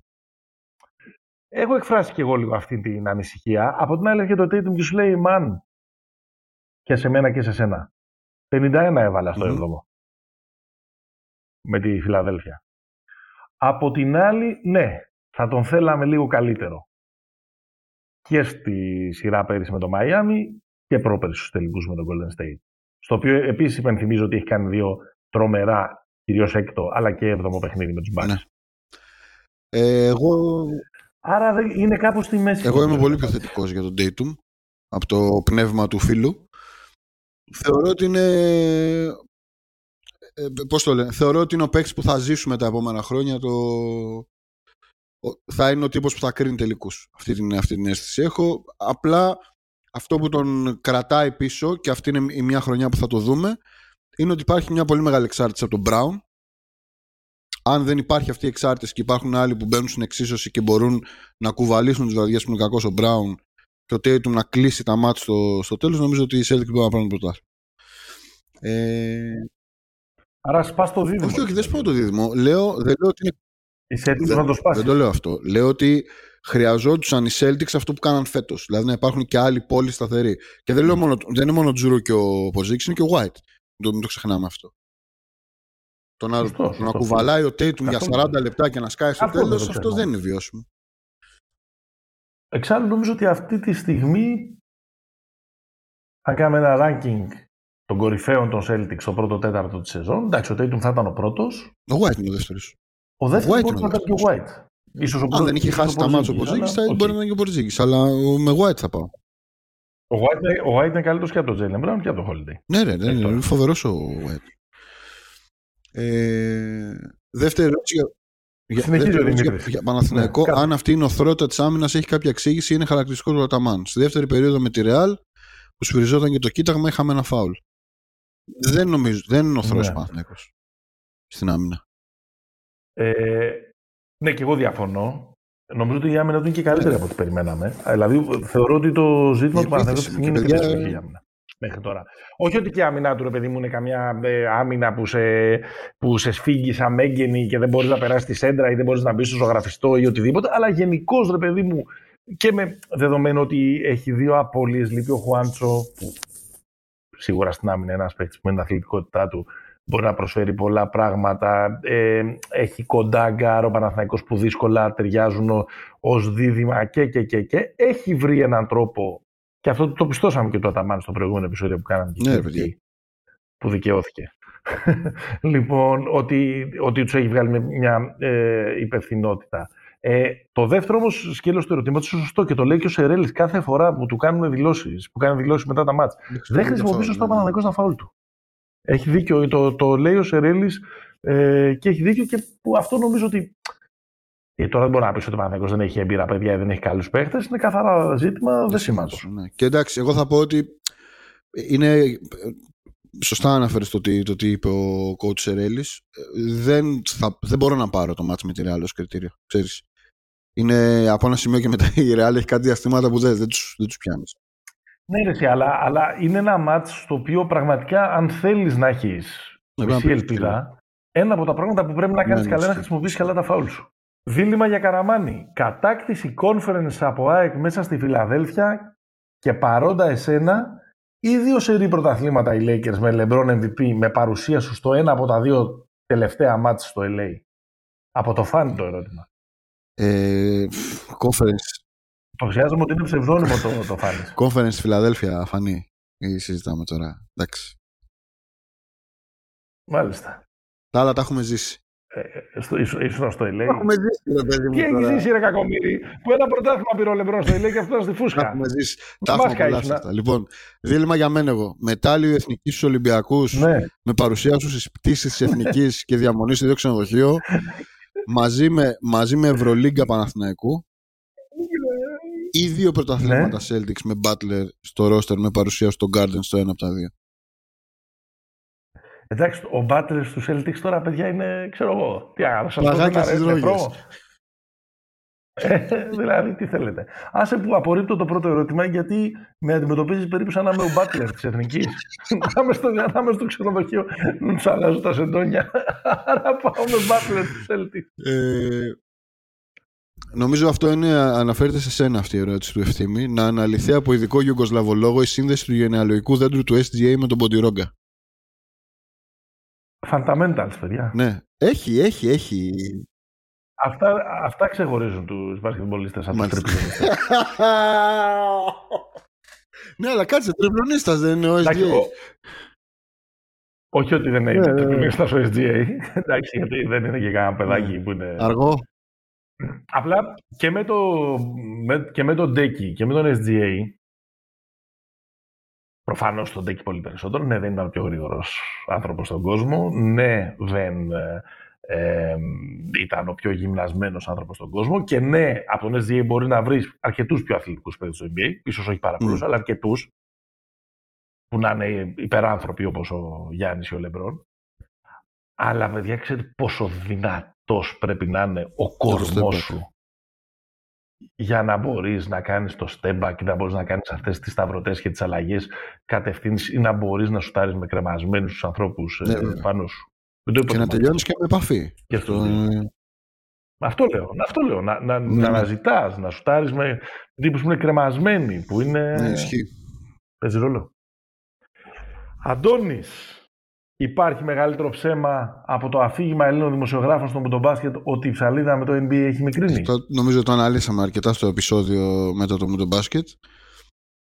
Καμία ψαλίδα ναι. δεν έχει κλείσει με το NBA. Η ψαλίδα που έχει ναι. κλείσει είναι η ψαλίδα του ταλέντου των υπόλοιπων. Ε, ε αυτό δεν, αυτό δεν, δεν εννοεί. Ότι, νομίζω ότι εννοεί αυτό. Τι εννοεί δηλαδή; Νομίζω ότι εννοεί αυτό. Δεν λέει η ψαλίδα με την Αμερική. Το ταλέντο των, ε, των μη Αμερικανών παιχτών. Ε, στο μοτομπάσκετ τι είδαμε, τους παίχτες είδαμε. Δεν ήταν να συγκρίνονται οι λίγε. Το ταλέντο των μη Αμερικανών παιχτών του NBA αρχίζει και πλησιάζει το ταλέντο των Αμερικανών παιχτών του NBA. Αυτή είναι, αυτό είδαμε στο, στο μοντομπάσκετ. Rest my case. Ε, καλά. Το, το ταλέντο των μία Αμερικανών παιχτών του NBA είναι τα τέσσερα τελευταία MVP. Ναι, ναι, αλλά όλοι παίζουν στο NBA. Αυτό ήταν το case που μου μένεγε. Δηλαδή το ότι η Ευρώπη δίδαξε τους... Ε; Όχι όλοι. Ναι, δεν παίζει ο Καρινιάουσκας. Όχι, δεν παίζει ο Μπόγκα, δεν παίζει ο Αμπράμοβιτς. Υπάρχουν κάποιοι που είναι, είναι διακοσμητικοί. Τέλος πάντων, το είχαμε συζητήσει και τότε. Εγώ πιστεύω ακράδαντα ότι έχει μικρύνει η ψαλίδα. Πάτε για το ταλέντο μιλάω. Δεν μιλάμε τώρα για αν το NBA είναι το ίδιο με την Ευρωλίγκα. Αλλά η ταλέντ, το, το, το, το, η, η ψαλίδα του ταλέντου έχει, ναι, έχει μικρύνει. Έχει, έχει μικρύνει το δέος απέναντι στο ταλέντο του NBA. Βασικά, αυτό είναι το νούμερο ένα. Με ποιον παίχτη προπονητή. Νίκος. Νίκος, με ποιον ναι. παίχτη προπονητή θα θέλατε και κυρίως δεν θα θέλατε να περάσετε μαζί πρωτοχρονιά; Πούμε από τους ε, ενεργούς, mm. να, την, να την κάνουμε έτσι την... Ναι, αλλά πάμε, ναι. Με ποιον παίκτη; Ε, με το Μίλος του Όντοσιτς. Θα ήθελα. Ναι, ναι, ναι, θα Α, ήθελα. Θα ήθελες. Α, γλεντήσουμε, πρωτοχρονιά είναι. Ποιούμε να κάνουμε. Σύλληψη. Ε, προπονητή... Ε, τον Εργίν. Και μαζί κιόλας αν γίνεται. Δηλαδή μια βραδιά ε, ε, ρεβεγιόν με Αταμάν και, και Μήλος θα περάσουμε, θα περάσουμε καλά. Ναι. Δεν θα ήθελα σίγουρα τον Κάτα. Περνάνε και, περνάνε και δύσκολα οι... Ναι. Λόγω της, λόγω της κατάστασης. Ε, παίχτη... Θα, ξέρεις ποιο θα έλεγα; Θα έλεγα τον Γκριγκόνης. Μου φαίνεται ότι ρε παιδί μου γέλα λίγο ας πούμε. Εντάξει. Αυτό, αυτός. Εγώ θα ήθελα... Προπονητές σκέφτηκα. Κοίταξε, θα ήθελα να περάσω με τον Ντούσκο την πρώτη χρονιά. 7 στα 8 έχει κάνει. Και του ρωτήσανε αν ήταν εκδίκηση που κέρδισε τον Ερυθρό Αστέρα και είπε τι μου λέτε τώρα εσείς εδώ πάω, θέλω να γυρίσω λέω σπίτι, έχω φέρει λέει, λίγο ναι. ομόσικότη από το Βελιγράδι, θα ανοίξω και ένα καλό κιάντι και θα το πιω. Fun fact, έκανε 7-1 και όταν ανέλαβε τον Αστέρα πέρσι. Φοβερό. Mm-hmm. Άρα... Ηλεκτροσόκ θα λέγαμε ο κύριος Ιβάνοβιτς. Ε, μόνο. Ε, δεν θα ήθελα να κάνω πρωτοχρονιά με το Μεσίνα, δηλαδή με την κρίνια που είναι τώρα, δηλαδή μου χαλάσει. Ναι, θα είχε ωραίο Θα είχε, μωρέ, ναι, αλλά θα... Ξέρεις τι, θα έπιανε και αυτό ότι ναι και εμείς το φτιάχνουμε έτσι, που πάνε και φτιάχνουν καρμπονάρα ναι, με άλλους τρόπους σε άλλα μέρη του κόσμου ε, θα του έλεγα εγώ ξέρεις στην Ελλάδα το φτιάχνανε πολλά χρόνια με κρέμα γάλακτο. Ναι, ναι, ναι. θα είχαμε. Λέει ο Μίλτος, πώς βλέπετε το πρόβλημα των Bucks με την άμυνα, μπορούν να φτάσουν όπως είναι τώρα στους τελικούς. Εντάξει, μιλήσαμε πολύ για την άμυνα των, ε, των Bucks. Μπορούν να φτάσουν όπως είναι με τους τελικούς. Δύσκολα νομίζω μπορούν να φτάσουν. Η, η προηγούμενη ερώτηση για τον Καρούσο ήταν η ενδεικτική. Δηλαδή, το πρόβλημα των Bucks είναι η άμυνα στο χειριστή. Αυτή είναι, από εκεί ξεκινάμε. Αυτό το ότι έφυγε ο Τζρου, ας πούμε, έχει αλλάξει πλήρως, ρε παιδί μου, τη, τη, τη δομή της άμυνάς σου. Έτσι όπως είναι τώρα, δεν μπορούν να μείνουν απέναντι στις καλές ομάδες. Και στις καλές ομάδες δεν μπορεί να βάλεις 140. Αυτή είναι η. Γιατί στην επίδεση προφανώς είναι πολύ καλή, δουλεύουν καλά. Πάμε ένα break. Θέλεις να δημιουργήσεις το δικό σου στοίχημα; Τότε μπορείς να δοκιμάσεις το Bet Builder της Bet365. Ποιος, πότε, ποιο, πόσα; Η απόφαση είναι δική σου. Το στοίχημα είναι δικό σου. Μπορείς να κατεβάσεις την εφαρμογή της Bet365 για να δεις γιατί είναι το αγαπημένο όνομα διαδικτυακού στοιχήματος στον κόσμο. Λοιπόν, επιστρέφουμε. Είμαστε σε μαραθώνια κατάσταση mailbag επεισοδίου με τις άπειρες ερωτήσεις σας. Με το μάτι πρέπει να είμαστε κάπου στη μέση, αλλά για πάμε. Λέει ο Δημήτρης. Λοιπόν, ποπε, τόσες αναφορές πέτατε ένα καιρού για μπάλα, μουσική, κινηματογράφη κλπ. Ψήστε ένα επεισόδιο να δώσετε τα αγαπημένα σας άλμπουμ. Είπαμε. Είπαμε μερικά πριν. Ή τις καλύτερες ταινίες σας, ή δεν ξέρω εγώ τι άλλο. Πάντα υπό το πρίσμα της πορτοκαλιάς ή και όχι. Ε, κατά καιρούς το έχουμε κάνει νομίζω αυτό. Κοίταξε, εγώ θα πω κάποιες αγαπημένες ταινίες μπάσκετ, ας πούμε, τώρα. Ε, έχω, είναι- έχω ένα το Above the Rim μέσα δεκαετία 90 Ναι. και με Tupac σε ρόλο και με ωραίο soundtrack και είναι πολύ 90 αυτή η ταινία και όσον αφορά και το μπάσκετ ας πούμε ε, οπότε τη γουστάρω πάρα πολύ ε, μ, είναι το Hoop Dreams εκείνο το συγκλονιστικό Ναι. ντοκιμαντέρ επίσης μέσα δεκαετία 90 που ήταν υποψήφιο και για Όσκαρα αν δεν κάνω λάθος πολύ ωραίο και αρκετά κοινωνικό πιο πολύ παρά αθλητικό ε, και πάντα έχω ένα φοβερό soft spot. Έχω μιλήσει κανένα δύο φορές σε προηγούμενα επεισόδια. Υπάρχει μια θεότρελη ταινία late 70s που λέγεται The Fish That Saved Pittsburgh. Παίζει ο Julius Erving. Είναι late 70s, afro, funk, disco, όλα αυτά που φαντάζεστε. Τρέλα γενικώς, χρώματα περίεργα. Και είναι μια ομάδα που πάει κατά διαόλου, προσλαμβάνει μια αστρολόγο και αποφασίζει να φτιάξει ένα ρόστερ μόνο από ηχθείς. Μμμ. Καταλαβαίνετε ότι τα 70s ήταν πολύ ενδιαφέροντα από πλευράς ε, Ναι. ουσιών. Στι ΗΠΑ. Ε, η, η τριάδα που θα συνεισφέρω εγώ ξεκινάει πάντα από το Coach Carter. Πάντα. Είναι, είναι top. Δεν μπορούμε να, να παραλείψουμε το Hoosiers. Είχαμε και πρόσφατα, Ναι. λόγω της πολιτείας το λέω, και το χαμό του Bobby Knight. Οπότε το Hoosiers είναι, Βέβαια. ένα, είναι ένα κεφάλαιο. Εντάξει. Μεταγενέστερος Ναι, ναι, βέβαια, αλλά εντάξει. ναι. Ε, και πάντα όποτε το έχω δει δέκα φορές. Μ' αρέσει πάρα πολύ το Blue Chips. Πάρα πολύ. Ναι, μωρέ. Πάρα πολύ. Φρίτκι. Ναι, εννοείται. Εννοείται. Σακίλ Ναι, και Πένι, Πένι Που έγιναν συμπαίχτες μετά από αυτό. Έκανε του τοπίου και Νίκ- και Νίκ Και Νόλτ Νίκ Νόλτ προπονητής. Λοιπόν, Κωνσταντίνος. Έχει πολλά. Αν έπρεπε σήμερα που μιλάμε να χτίσετε μια ομάδα γύρω από τον Ταϊρής Μάξι, τον Τρέι Γιάνγκ, τον Τζα Μοράντ ή τον Κέιτ Κάνιχαμ, ποιον από τους τέσσερις θα προτιμούσατε και γιατί. Εγώ λέει, θα πήγαινα με Τρέι γιατί είναι ο παίκτης Guilty Pleasure που λατρεύω να βλέπω παρότι πολλές φορές οι επιλογές του είναι επιεικώς για κλάματα. Εγώ καλύτερο και από Ναι. του τέσσερις θεωρώ το Μοράντ. Εκεί θα... Αλλά με έχει, μπερδε- αλλά με έχει μπερδέψει λίγο μόνο. Ναι, δηλαδή, ο, ο καλύτερος είναι ο Μωράντ. Έτσι όπως είναι τώρα. Δηλαδή ένας παίκτης ο οποίος έχει φάει 25 αγώνες ε, ποινή. Να πεις ότι θα έχτιζα πάνω του είναι λίγο αντίφαση. Το να πεις Ναι, τον Μάξι ναι. είναι λίγο ο ορισμός του εχμάλωτος της στιγμής. Ο, Ναι. Οπότε ο, ανάμεσα στον Ντρέι και τον Μωράντ είμαστε. Ο άλλος είναι μικρός. Εντάξει, και στον Τρέι, ας πούμε, στον Τρέι έχει Ναι. χτιστεί μια ομάδα Έχει χτιστεί πάνω μια του. ομάδα. Δηλαδή δεν είναι και Και κανένα έχει πάει prospect. και μέχρι τελικούς Ανατολής.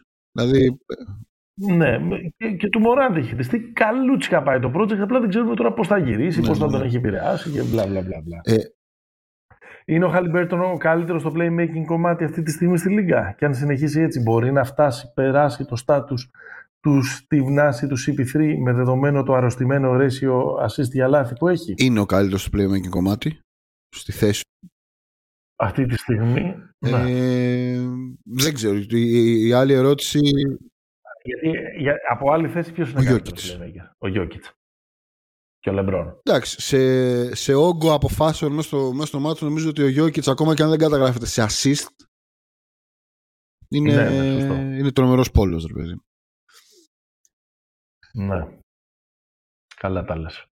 σε ποια Συμφωνώ. contending ομάδα θα μπορούσε φέτος να κάνει διαφορά ο Ben Simmons Α, για το στάτους του Steve Nash ή του CP3, μεγάλη κουβέντα, παιδιά. Ναι, ναι, ναι. ήρεμα. Ένα-ένα. Ένα τελικό, Οι δυνατότητες ένα είναι τελικό εκεί. Έχει και μια τέταρτη θέση. Και μια τέταρτη οι θέση δυνατότητες από είναι εκεί γιατί ρε, ο Steve Nash δεν κατάλαβα ο Steve Nash δεν ξεκίνησε τη μεγάλη του καριέρα με μια απογοήτευση σε μοντομπάσκετ Γεια σου, πελάτη, Στιβνάς. Λέβει την μπάλα. Κάρφωσε ο Chris την, Paul; όπως είπε ο Σκουντής τότε. Η τάπα του Διαμαντίδης σε ποιον ήτανε; Στη Σαϊτάμα. Σωστό. Ορίστε. Βλέπεις πώς μαζεύονται. Σωστό. Να τα. Να τα τα narrative. Σε ποια contending ομάδα θα μπορούσε φέτος να κάνει τη διαφορά Μπάσκετ. ο Ben Simmons. Μιλάμε για μπάσκετ. Δεν ξέρω. Τι να πούμε ρε παιδιά, ήδη πάλι τραυματίας είναι κάτι Δεν η πλάτη έχω- του, δεν τον πιστεύει κανένας. Για μένα τελείωσε αυτή τη συζήτηση, να ξέρετε, παιδιά. Θέλω μία σεζόν ολόκληρη για να το ξανασυζητήσω. Τώρα αυτό που φανταζόμαστε Ρε να είναι ο παιδί, Μπεν παντού- Σίμονς, Παντού μπορείς να δεις τον παίχτη μέχρι να πάθει το, το ψυχολογικό κλακάζ του 19. του, εικ- του του 21 20. βασικά, στα τα playoff του 21 με την Ατλάντα. Ναι, άντε, πες το 21, στα πλέον με την Ατλάντα, έχεις δίκιο. Διαφορετικά τι να σου πω. Λέμε για το πρόβλημα των Bucks να και τα λοιπά. Άλλο ένα κορμί εκεί πέρα να τον βάλεις. Και στους Celtics θα μπορούσε. Ε, στους Celtics είναι πολύ, ρε, εντάξει. Δεν είναι... Δεν είναι πολύ. Στη Φιλαδέλφια είναι η αλήθεια ότι Εντάξει. πήγαινε πάρα πολύ ο Σίμονς. Έτσι όπως- Το, το σκέφτηκα. έτσι αλλά όπως το- είναι τώρα. Δεν ξέρω, δεν, είναι, ε, να σου πω κάτι. Δεν έχουμε μια πραγματική απάντηση. Γιατί έχουμε Ακριβώς, ξεχάσει πώ είναι ο παίκτης ακριβώς, Ben Simmons. ακριβώς. Για να είμαστε ειλικρινείς. Αν ήσασταν προπονητής στην Ευρωλίγα και έπρεπε να επιλέξετε ένα παίκτη και να χτίσετε γύρω του μια ομάδα που θα πάρει τον τίτλο, ποιον θα επιλέγατε; Εννοείται από παίκτες που δεν παίζουν στο NBA και για να έχει ενδιαφέρον να σε εξαιρέσουμε και τον Καμπάτσο. Καλή συνέχεια, παιδιά. Συνεχίστε τη φοβερή δουλειά. Από τον Κωνσταντίνο, ευχαριστούμε πολύ για τα καλά λόγια. Απαντά. Ε, μ, η α- προφανής απάντηση είναι ο Ταβάρες. Δηλαδή έτσι όπως παίζεται το μπάσκετ στη, στη λίγα αυτή Ναι. ακόμα, δεν ξέρω αν θα αλλάξει τα επόμενα χρόνια, νομίζω ότι είναι ο Ταβάρες. Είναι πολύ, πώς το λένε, πολύ θεμέλιο ρε παιδί μου. Δηλαδή, άμα τον πάρεις τον Ταβάρες από τη Ρεάλ και τον πας σε οποιαδήποτε άλλη ομάδα, με στοιχειώδη Φοβερό δεν ήταν που πήγαινε ο Ναν πάνω του. Ε, όλη τη, Τον έκανε όλο το μεροκάματο. πρώτο ημίχρονο στο ΑΚΑ Ε, βέβαια. Τον έκανε Μα έτσι είναι, προγράμματο. έτσι είναι. να πω κάτι έτσι ίσως λίγο Πες το. ερετικό. Από κανέναν. Δηλαδή δεν υπάρχει πιστεύω αυτή τη στιγμή ο παίχτης. Ίσως και εγώ τον Ναι. Ταβάρες σκέφτηκα. Αλλά επίσης σκέφτομαι ότι σχετικά είναι και, ξέρεις, μεγάλος σε ηλικία κτλ. κτλ. Δηλαδή θέλω να πω ότι δεν μου μοιάζει ότι υπάρχει ένας παίκτης ο οποίος είναι τόσο Το centerpiece σπανούλι, ας πούμε. για να πεις ότι, ότι ναι ρε παιδί μου, ο- ο- ότι πάω και βάζω δίπλα, δίπλα, δίπλα, ο Ναι. Μίσιτς ας πούμε, μέχρι πέρυσι και τα λοιπά. Δηλαδή, το James το ξέρουμε τα καλά του και τα κακά του, το Μύρο ότι είναι και τραυματίας τώρα, αλλά δεν είδαμε ας πούμε και στο Μιλάνο κάτι μέχρι στιγμής να είναι, ε, ό- ό- όχι απλά δεν είναι θεαματικά καλύτερο, αλλά δεν έχει πάει και καλά. Δηλαδή, και όλους αυτούς της Ρεάλ ένα προς ένα, δηλαδή και τον, Κα- τον Καμπάτσο, θα μου πεις, τον είδες σε μισή χρονιά στον Αστέρα. Δεν είναι δείγμα γραφής. Αλλά δεν ανέβασε επίπεδο Ναι, μια ναι, ναι. μέτρια ομάδα. Ισχύει. Οπότε εγώ θα πάω Οκ. με τον κανένα. Οδυσσέας. Και θα κοιτάξω να φτιάξω καλές ομάδες γιατί η Ευρωλίγκα δεν είναι star driven όπως είναι το NBA που συζητάγαμε στην πρώτη πρώτη ερώτηση. Ή, ή μάλλον είναι και δεν είναι. Τώρα νομίζω ότι να μην μακρηγορούμε, καταλαβαίνετε τι θέλουμε να πούμε. Λεωνίδας, Πολ Τζόρτζ ή Paul George. Τρέισι Μαγκρέιντι. Πολ Τζόρτζ και εγώ. Αμφότεροι, όχι Ναι. αγαπημένοι μου. Γιώργος, καλησπέρα από σταθερά απογοητευμένο Pistons fan. Τελικά ο Casey μήπως δεν είναι παροχημένο προπονητικό μυαλό και αξίζει κάποια props; Bonus. Είστε GM των Magic, σε ποιο εκ των Wagner Μπανκέρο δίνετε το Max και ο άλλος να κουνήσει μαντήλι. Ε, στο πρώτο σκέλος θεωρώ τον Γκέισι παροχημένο προπονητικό μυαλό. Δεν είναι... Και επίσης, ρε παιδιά, τι άλλο εκτός από 16 συνεχόμενες ήττες και 2-20 πρέπει να... Όχι 16-19 συνεχόμενες ήττες και 2-20 πρέπει να Ο κάνει. Μόντι τις έχει κάνει αυτές. Ο Γκέισι τις έκανε πέρσι. Α, Ναι, μωρέ, συγγνώμη. Ναι, ναι, Νομίζω ναι, αυτή ναι, είναι η ναι. ερώτηση, ότι Πήγαμε- αφού και με καινούριο προπονητή Ναι, ναι, πάνε ναι, κατά ναι, ναι, διαόλου. Ναι, ναι, ναι, ναι, ναι. Ε, δεν, δεν ισχύει. Πώς το λένε, δεν είναι zero sum αυτός ο ισχυρισμός. Δηλαδή, επειδή ο άλλος ήταν, ήταν ε, χάλια με τον άλλο, είναι χάλια και με τον τώρα, άρα δεν έφυγε ο προπονητή. Το βασικό ε, που κάνουν οι Pistons είναι ότι έχουν σκεφτεί ότι μια ομάδα μπορεί να κερδίσει χωρίς να, χωρίς να σουτάρει. Οι Lakers βέβαια κέρδισαν Ναι. με αυτό, αλλά οι Lakers έχουν τον LeBron James και τον Anthony Davis. Δηλαδή υπάρχει μια, μια διαφορά. Τώρα για τους Magic δεν νομίζω ότι υπάρχει ουσιοδός αυτή η συζήτηση. Δηλαδή μπορούν να δώσουν το max και στους δύο. Δηλαδή ακριβώς αυτό είναι που αυτό το περιβάλλον φτιάχνει, φτιάχνει η νέα συλλογική σύμβαση να κρατάς τους καλούς σου τους δύο τουλάχιστον ε, αν είχα να επιλέξω θα, θα επέλεγα τον, ε, τον μπανκέρο όπως είναι τώρα. Ναι, κι εγώ. Καραμάνι σε πονάει ο Ιβάνοβιτς γιατί έχει μαλλιά; Μπορεί, μπορεί, να είναι, μπορεί να είναι αυτός ο λόγος. Ρωτάει ο, Σωτη... Ωραία ρωτάει μαλλιά ο έχει. Σωτήρης. όμως. Ωραία μαλλιά έχει. Ρωτάει ο Σπύρος. Θα καταφέρει ο KC να τερματίσει την εξάδα της Άγριας Δύσης και αν το Memphis θα καταφέρει να ανακάμψει με επιστροφή Μωράντ; Ναι και ναι. Είναι η απάντησή μου. Εμένα είναι ναι και βλέπουμε προς όχι. Το να ανακάμψει εννοούμε να πάει κοντά στο play-in και, στα, και εκεί. Αυτή είναι η τέτοια. Εντάξει, ξέρω εγώ τώρα. Η αλήθεια είναι ότι η Grizzlies τώρα είναι τρίτη από το τέλος στη Δύση με 6-15. Σε τέσσερα μάτς γυρίζει ο Μωράντ. Δεν μπορώ να δω πώς αυτή η ομάδα θα κάνει πάνω από 30 νίκες φέτος. Και λέω τώρα κάτι πο- πάνω από 27-28 νίκες φέτος. Δηλαδή, και αυτό σημαίνει ότι θα έχει πάει και καλά Ναι. με Μωράντ. Καλούτσικα τέλος πάντων. Εγώ είμαι λίγο, είμαι λίγο πιο αισιόδοξος. Εντάξει, εκεί, εκεί γύρω στο 30 την τοποθετώ. Όχι, γιατί και εγώ να ήμουν αποσιόδοξος τώρα. το ξέρω. Ε, για την Οκλαχώμα να πω ότι δεν, πλέον δεν μιλάμε για εξάδα. Μιλάμε για μια ομάδα η οποία είναι σταθερά δεύτερη. Είναι εκεί στη, στην τριάδα. Νομίζω θα είναι το στοίχημα για την Οκλαχώμα είναι να θα είναι στο πλεονέκτημα στο τέλος της, ε, της σεζόν, της regular. Ναι. Έχω την αίσθηση ότι θα είναι. Και εγώ αυτή την αίσθηση έχω. Αλλά θέλω να δω λίγο το Phoenix. Δηλαδή να, να παίξουν όλοι μαζί του Phoenix Ναι. Και να δούμε και με τι Ναι. διάθεση θα συνεχίσουν τη σεζόν οι Celtics. Ή οι Celtics, λέω, οι Lakers. Ρωτάει ο Ηλίας, για ποιο λόγο ο Αταμάν με Ρεάλ έβαλε τόσα λεπτά το Βιλντόσα, 32, τον Σλούκα 13 και τον Γκραν 10 και 10. Μάλλον λέει γιατί έβαλε τόσα λεπτά το Βιλντόσα σε 32 λεπτά.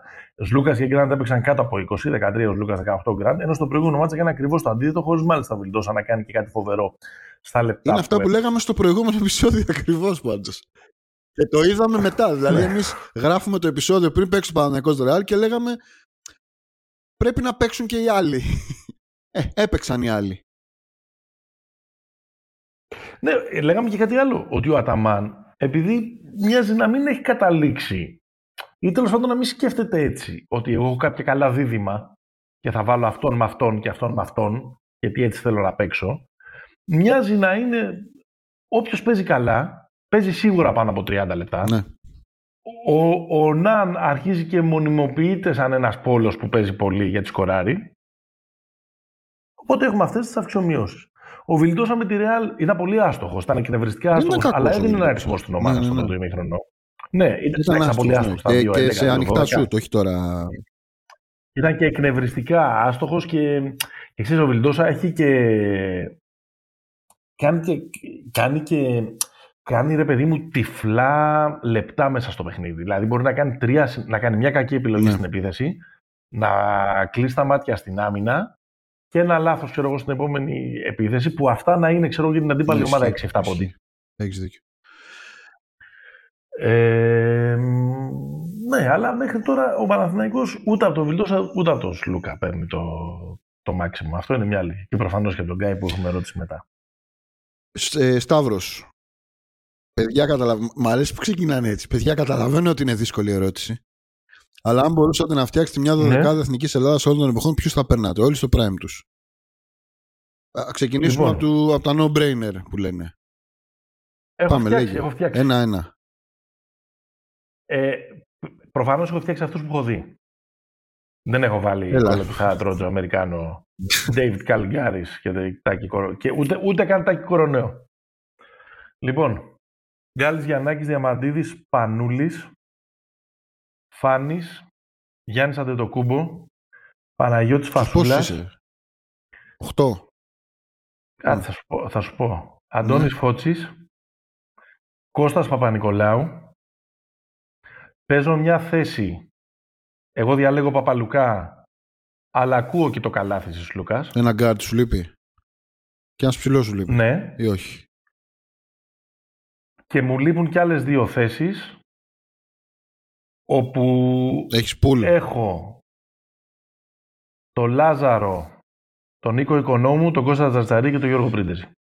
Εγώ για να έχω ένα δεύτερο σέντερ μπορεί να έπαιρνα τον Λάζαρο. Τώρα από τα τρία αυτά τεσσάρια Έχεις βάλει το φωτσί; Ωραία. Το Ναι, τον έχω πρίτε, βάλει το τότε. φώτι. Δεν τον έχω. Δεν, Και παίρνεις και το Printers. Printers. Να έχουμε λίγο post, παιχνίδι. Οκ. Ε, Οκ. Τον Παπαλουκά. Και ποιο, ποιο πήρες πεντάρ, τον Λάζαρο; Πήρα το Και έχει και τον Φασούλα Λάζαρο. Και έχει και τον Γιάννη. Κλείσαμε. και όχι και τον Λάζαρο, ναι. Ναι.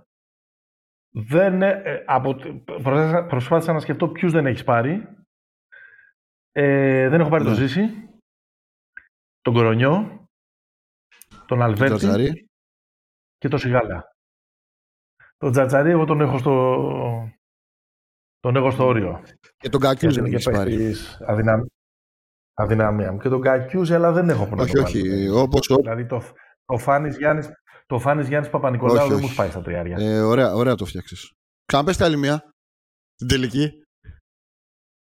Γκάλης Γιαννάκης Διαμαντίδης Πανούλης Παπαλουκάς, Φάνης Γιάννης, Φασούλας Φώτσης, Λάζος, Κώστας Παπα-Νικολάου και Γιώργος Πρίντεζης. Με τη θέση εκεί στο τέλος θα μπορούσαμε να πάμε και με τσαρτσαρί οικονόμου, είτε αντί του Πρίντεζη, αντί του Λάζου, αν θέλαμε να πάμε σε πιο... Κλείσαμε. Μοντέρνα Καλύτερο πράγματα. δεκάδα Εθνικής Ελλάδας όλων των εποχών. Ρωτάει ο Νίκος. Ξυπνητζίδικο. Ξυπνητζίδικο, φίλε. Ωραία η μαλακία σου, φίλε. Ξυπνιά. Λέει, καλησπέρα Καραμάνιδες, αποκλεισμός στα play-off ή play-in και χαμένο πρωτάθλημα. Ποιον από τους Μπαρτζόκα Αταμάν θα φέρει σε δυσκολότερη θέση; Τον Αταμάν. Είναι η απάντησή μου. Ναι. Ο άλλος έχει λίπος να κάψει. Όσο και αν υπάρχει προφανώς δεν μιλάμε. Ο, ο, ο Αταμάν δεν έχει το λίπος της πρώτης χρονιάς. Δεν είναι 100% δική μου η ομάδα, τους μάθαινα και τους μαθαίνω κτλ. κτλ. Έχει, ναι, αλλά ο οργανισμός δεν έχει καθόλου λίπος να κάψει. Αυτό είναι το... Ναι. Αυτό είναι που μετράει στο τέλος της ζυγαριά Σωστό. τη δικιά μου.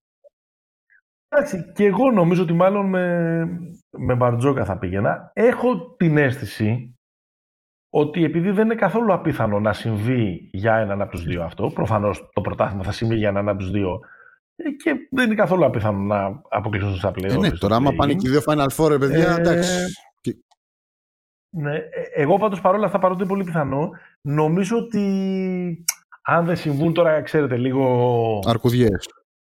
εκεντρι, εκεντρι- εκεντρικά πράγματα, πιστεύω ότι και οι δύο θα είναι στη, του χρόνου εκεί. Ναι, ναι. Εντάξει, σε δυσκολότερη θέση λέει. Δεν, δεν Παράξει λέει εννοώ. απόλυση, λέει σε δυσκολότερη θέση αυτό. Λίγο green. Ε, εντάξει, εκεί το πάει τώρα. Εντάξει. Ιάσονας, μετά από τόσες στιγμές που μας ορίμασαν και μας έκαναν σοφότερους, είναι έτοιμος ο Καραμάνης να πάρει πίσω τον Draymond καλύτερος του Γκαρνέτ. Έτοιμος είμαι, ναι, το παίρνω. Το καλό παίρνω, που του το θέλω, παίρνω. λέω εγώ. Το παίρνω, αλλά θέλω να σέβεστε λίγο τον Draymond. Αυτό. Κατά τη γνώμη σας, ποιο από τα παρακάτω σενάρια θα έκανε το αντίστοιχο προϊόν ελκυστικότερο, μιλώντας για ένα μέσο Ευρωπαίο μπασκετόφιλο. Ναι. Σωστό αυτό. Πάρα πολύ σωστό Η- disclaimer η- αυτό. Μπράβο στο Φάνη. Αν στο NBA του απεριόριστου ταλέντου εφαρμοστούν κανόνες FIBA ή αν στην Ευρωλίγα του πεπερασμένου ταλέντου που κάθε χρόνο μειώνεται εφαρμόζονταν κανονισμοί NBA προκειμένου να βοηθηθεί η επίθεση. Έχεις απάντηση; Έχω απάντηση. Μμ. Αν στο Για NBA δώστε. εφαρμοστούν κανόνες FIBA. Για να... Θα γινόταν, ελκυ- θα γινόταν Θα ελκυστικότερο. βλέπανε και αυτοί που λένε τώρα δεν μπορώ να βλέπω τέτοιο NBA για όλα αυτά. Ενώ στην, αν αλλάξεις αυτά που, αν σε μια λίγα που δεν έχει πολύ ταλέντο και αυτό που σου πουλάει και αυτό που αγοράζεις είναι το ανταγωνισμός, το πιο σκληρό παιχνίδι και όλα αυτά και πας και το αλλάξεις αυτό, νομίζω θα ξενερώσει αυτό που λέμε τον μέσο Ευρωπαίο μπασκετόφιλο. Ενώ το άλλο θα προσθέσει και παραπάνω κοινά στο, στο NBA από την Ευρώπη. Έτσι το, το σκέφτομαι. Ε, θεωρώ έτσι, έτσι όπως είναι η Ευρωλίγκα, αν αλλάξεις τους κανονισμούς, δεν θα δεις πολύ διαφορετικό μπάσκετ. Λόγω του, Ναι. λόγω Ε, θα του δεις. διαθέσιμου ταλέντου που Άμα υπάρχει. επιτρέπετε λίγο- Άμα επιτρέπετε λιγότερο ξύλο θα δεις. Ναι ρε παιδί μου, αλλά δεν ξέρω. Εγώ νομίζω ότι αν στο NBA εφαρμόζονται οι κανόνες της FIBA για ένα τρίμηνο, αυτό που θα βλέπαμε θα Το 2000 έγινε. Κομμωδία. που... Εντάξει, εγώ μιλάω τώρα με τους υπερηχητικούς του τώρα. Ε, με τους περιχειρικούς του τώρα θα είχαμε φασαρίες. Θα είχαμε επεισόδια θα, θα, στα γήπεδα. ναι, θα ήταν, θα ήταν πολύ περίεργο. Ενώ στην Ευρωλίγκα, επειδή συμβαίνει μια έστω άτσαλη αμερικανοποίηση χρόνο με το χρόνο, ακριβώς γιατί είναι όλο και περισσότεροι Αμερικάνοι, αυτοί που έρχονται από την Αμερική, νομίζω ότι σε ένα λελογισμένο βαθμό επιβάλλεται κιόλας να γίνει. Ναι. Για να απελευθερωθεί και λίγο star quality. Γιατί δεν μπορούν να καταλάβουν, παιδιά, οι καραμάνιδες πώς γίνεται μια ομάδα να έχει πρώτο σκόρερ που με 13,7 ε. πόντους. Τι να πούμε ρε παιδιά, μόνοι σας τα λέτε. Ποιος από τους KD, Leonard, Chris Paul, Paul George, Melo, Harden, Lopez, Καϊρή έχει πιθανότητες να δει τη φανέλα του να αποσύρεται. Ε, νομίζω ότι από όλους ο μόνος που δεν θα δει τη φανέλα του να αποσύρεται είναι ο Λόπε. δηλαδή... Γιατί ένα πρωτάθλημα, άμα πάρει και ένα δεύτερο. Εγώ, όντως μπορεί. Ναι. Εννοώ το στάτου ρε παιδί μου όλων των υπολείπων. Που... Εγώ αυτοί που. Ναι. Δηλαδή, ναι. Πού θα δουν τη φανέλα τους να αποσύρεται ο Χάρντεν και ο Καϊρή. Ε, ο Χάρντεν σε και με τα πόμολα. Εντάξει. Ο Καουά είναι λίγο μυστήρια περίπτωση. Αλλά. Το σκεφτόμουν τις προάλλες. Δηλαδή. Οκ, okay, ήθελε να γυρίσει στη, στο LA, ξέρω εγώ, να μυρίζει Κόμπτον. Αλλά ρε, μαν πήρες το πρωτάθλημα, φτιάχνετε μια φασούλα εκεί πέρα, ωραία. Ε, καλά τώρα, αυτός είναι. Τι πήγες και έμπλεξες με την κατάρα του. Με την Κοίτα, ο, ο, ο, ο, ο Καερή νομίζω πρέπει να αποσυρθεί η φανέλας του στο Cleveland. Πρέπει να αποσυρθεί. Δηλαδή και, στα, και, τα, ναι. και τα χρόνια πριν το Λεμπρόν και προφανώς το πρωτάθλημα ήταν καθοριστικός. Ο Χάρντεν είναι στο Houston. Ο Καρμέλο είτε στο Denver είτε στη Νέα Υόρκη έχει case, πιστεύω. Ο Πολ Τζόρτ σίγουρα στην Ινδιάνα. Ε, ο Chris Paul κατά πάσα πιθανότητα στους Clippers. Θα γίνει κιόλας. Ναι. Ο Ντουράντ είναι μυστήρια περίπτωση. Ο Ντουράντ μπορεί να αποσυρθεί σε όποια ομάδα έχει παίξει. δηλαδή, με βάση τα στατιστικά του επιτεύγματα, ας πούμε. Θα έλεγα ότι στην Οκλαχώμα είναι το πιο σωστό ναι. να γίνει. Ή αν γυρίσουν στο Seattle να το αποσύρουν, αν η πρώτη φανέλα που θα αποσύρει ναι. το, η Seattle Supersonics. Mm, ωραίο. Άμα, ε, στα πανηγυριά πρώτος Γιατί ρε; Στις ιδέες, στις ιδέες για πανηγυράκια πρώτος είσαι. Marketing. Ποιος, Ρωτάει ο Κώστας. Ποιος πιστεύετε ότι είναι πιο ταλαντούχος, ο Στεφ ή ο αντιπαθητικός KD. Ε, λίγο μπάγει ναι. αυτό ο τρόπος ναι. που έγινε η ερώτηση. Τώρα είναι σαν να συζητάμε για το... Εγώ έχω, έχω απάντηση. Έχω... Εγώ το Στεφ θα πω. Νομίζω πιο ταλαντούχος, πιο skilled γενικώ. Ναι. Ε, είναι ο Ντουράντ από οποιοδήποτε παίχτη έχω δει. Ε, αλλά καλύτερος παίχτης συνολικά είναι ο Στεφ. Αυτή είναι η διάκριση που κάνω. Ναι, δεν ξέρω τώρα. Okay. Κοίτα, ο Στεφ έχει κάτι που δεν το έχει κανένας καλύτερο. Ποτέ στην ιστορία okay. του αθλήματος. ε... Και κανείς δεν έχει παίξει σαν τον Ντουράντ, βέβαια. στην ιστορία του αθλήματος. Σε τέτοιο ναι. όγκο παραγωγής και με τέτοια τεχνική αρτιότητα. Άλλα είναι τα ζητήματα του Ντουράντ. Εντάξει, έχει. Ο Λεμπρόν έχει παίξει. Ο Λεμπρόν είναι φορτηγό όμως, φιλέ. Εντάξει, τώρα είναι πολύ δύσκολο, παιδιά, τώρα να διαλέξουμε. Εγώ απλά πηγαίνω με το Στεφ. Αυτό που μου λείπει στην φετινή Ευρωλίγα, λέει ο Σταύρος, είναι η ομάδα ή ο παίχτης που θα με κάνει με την ομορφιά του ταπεραμέντο και τον μπάσκετ τη να την υποστηρίξω. Μια λεγόμενη στα, στα χτωπούτα όπως η Ζενή του Πάγκου ή η περσινή Παρτίζα. Σω η βούρη τους να μπορούσε να πάρει αυτή τη θέση, αλλά πρώτον πιστεύω θα ξεφουσκώσει και δεύτερον δεν μπορώ με όλους τους γερόλικους εκεί πέρα. Γι' αυτό, αγαπητό Pick and πού πιστεύετε θα βρει την υγεία του ο Σταύρος, ρωτάει ο Σταύρος. Καλά τα λες και συμφωνώ. Δεν η χάνει η Βίρτου. Πάρτε το απόφαση. Και εγώ πιστεύω θα ξεφουσκώσει. Δεν ε, ξεφουσκώνει. Και επίσης. Επίσης, έχει απαντηθεί ήδη στο επεισόδιο. 7 στα 8 έχει κερδίσει ο Ντούσο, ναι, παιδιά. Ναι. Στο ναι, 8-5 ναι. είναι η μπασκετάρα. Τέταρτη. Και, μπασκετ, και μπασκετάρα και, και, και αναγεννημένοι παίχτες. Τέταρτη, ναι, ναι. 9-4 η Μπολόνια.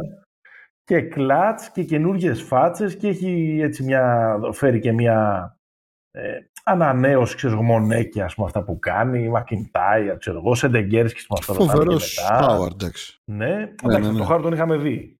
Και Ρόγκα στο τελευταίο mm, παιχνίδι ναι. τάχωσε. Περικλής ρωτάει, Κρι Πολ και Κώστας Λούκας είναι τα πιο κολοφτιαγμένα στον κυλοφάνονα που κάνουν πολύ θόρυβο και δεν πάνε βήμα μεταγραφές σε NBA και Ευρωλίγκα. Ξα το ξαναλέω. Κρι Πολ και Κώστας Λούκας είναι τα πιο κολοφτιαγμένα στον κυλοφάνονα που κάνουν πολύ θόρυβο και δεν πάνε βήμα σε NBA και Ευρωλίγκα από τις μεταγραφές. Αν ναι, μήπως φταίνε οι οδηγοί και και Αταμάν; Ε, επαναλαμβάνω, ο Κρι Πολ δεν παίζει άσχημα στους Warriors. Είναι μέλος των καλύτερων αυτό, πεντάδων αυτό. που έχουν οι Warriors. Έχει λείψει, έχει να παίξει 20 μέρες. Ναι Ε, αλλά γενικά δεν πάει άσχημα αυτό το πράγμα. Είναι, είναι πολύ άστοχος. Αυτό είναι το πρόβλημα που έχει ο Κρίσπολ. Έχει 40% εντός παιδείας. Είναι στα ναι, ναι, ναι, έχει κάτω, στο 30% είναι νομίζω. Πιο κάτω. Ω, πιο κάτω. Ε, για το Σλούκα τα είπαμε, παιδιά. Εντάξει. Τώρα βέβαια λίγο, λίγο σέβας και στους δύο, παρακαλώ, Περικλή. Εντάξει, για τον Κρίσπολ και τον Σλούκα μιλάμε. Ναι. Είναι, τώρα αυτά τα τελευταία τρία παιχνίδια έχουν στραβώσει ναι. με τον Σλούκα. Του δίνανε επίστοση χρόνου και τώρα δεν είδανε και, το, και τα λάθη ας πούμε στο κλατς στην Κωνσταντινούπολη και το δεν έπαιξε πολύ με τη Ρεάλ και έχει ναι. αρχίσει, ναι. ξέρεις πώς είναι. Ε, η οδηγή μπροστά ήταν η Κέρκια Ταμάν. Κοίταξε, η αλήθεια είναι ότι με το παιχνίδι του Παναθηναϊκού δεν τον βοηθάει πολύ τον, τον Σλούκα, αλλά δεν πολύ βοηθούνται εκεί πέρα γενικώς mm. μέχρι τώρα. Μπίγκλ ρωτάει μήπως ο Clippers είναι το μαύρο άλογο για το δαχτυλίδι. Εγώ λέω σε καμία περίπτωση. Εγώ λέω να περιμένουμε λίγο. Είναι, είναι θετικά τα δείγματα του τελευταίου μήνα. Εντάξει. Να περιμένουμε Έτσι. να βγει η Β' Αθήνας. Ο Καλαβρούμ ρωτάει, ρωτάει, πιστεύετε λέει ότι στο NBA υπάρχει script για full conspiracy; Αυτές είναι ερωτήσεις. Υπάρχει λίγο. Ε, Παλιά υπήρχε περισσότερο. Με το ναι. Stern υπήρχε όχι script πιστεύω. Υπήρχε Lord of the ναι. Rings. Υπήρχε τριλογία ας πούμε ε, για την προτίμηση της Λίγκας σε κάποια πράγματα. Πλέον δεν νομίζω ότι υπάρχει τόσο αλλά σίγουρα ρε παιδί μου ναι. θα βοηθηθούν κάποιες ομάδες όταν πάνε να ψάξουν την αγορά για κάποιο trade. Δεν λέω τώρα να γίνουν διαιτητικά σκάνδαλα και τέτοια. Πού έχουν γίνει, γίνει, σίγουρα. Ε, εγώ αυτό που πιστεύω είναι. Θα φέρω ε, ένα παράδειγμα. Το έχουμε πει και αρκετές φορές και στο, στο pod. Έτσι, έχω ένα αξίωμα ότι το NBA είναι πάνω απ' όλα θέαμα και μετά άθλημα. Αφορά ένα άθλημα.